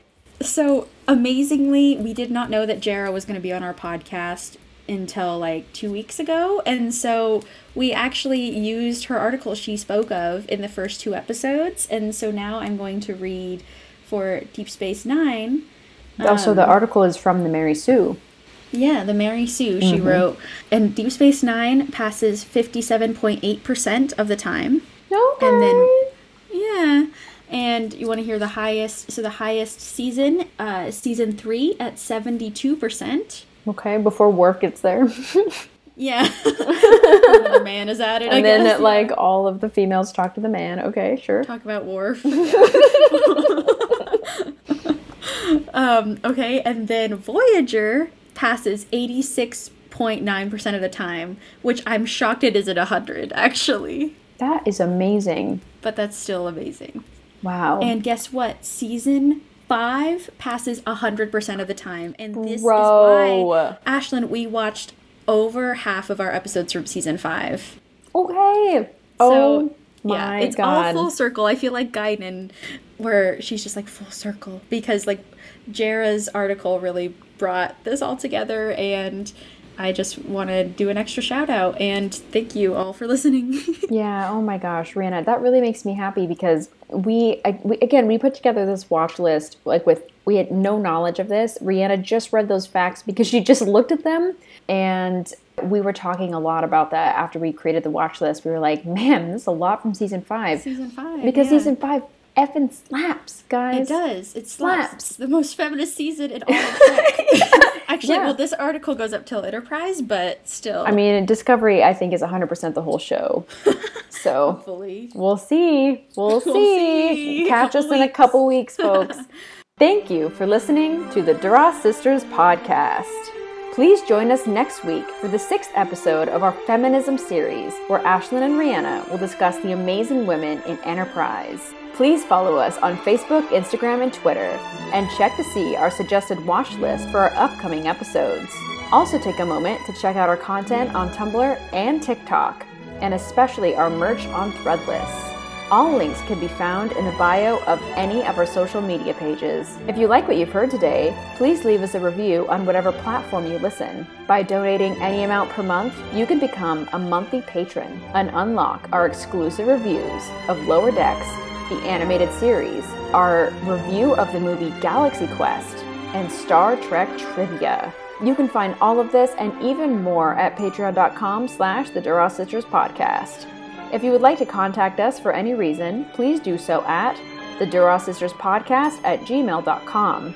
So far, we have covered these podcast series pilot episodes, family, love and affection, time travel, villains, and movies. If you haven't heard a particular series, please go back and listen to any of these awesome episodes. Social media and marketing is by me, Ashlyn Gelman, and Rhianna Hurd. Editing is done mostly by Rhianna Hurd and sometimes by Ashlyn Gelman. Whoa. Self burn. Those are rare. Our intro and outro is by Jerry Goldsmith. Drop that mic, get out of there. All of you who just heard my comment a couple minutes ago and said, but like, Ricar- uh, Ri- what's his name? Roberto? No. Robert Picardo. yeah, anyone who heard my comment. Roberto Ricardo.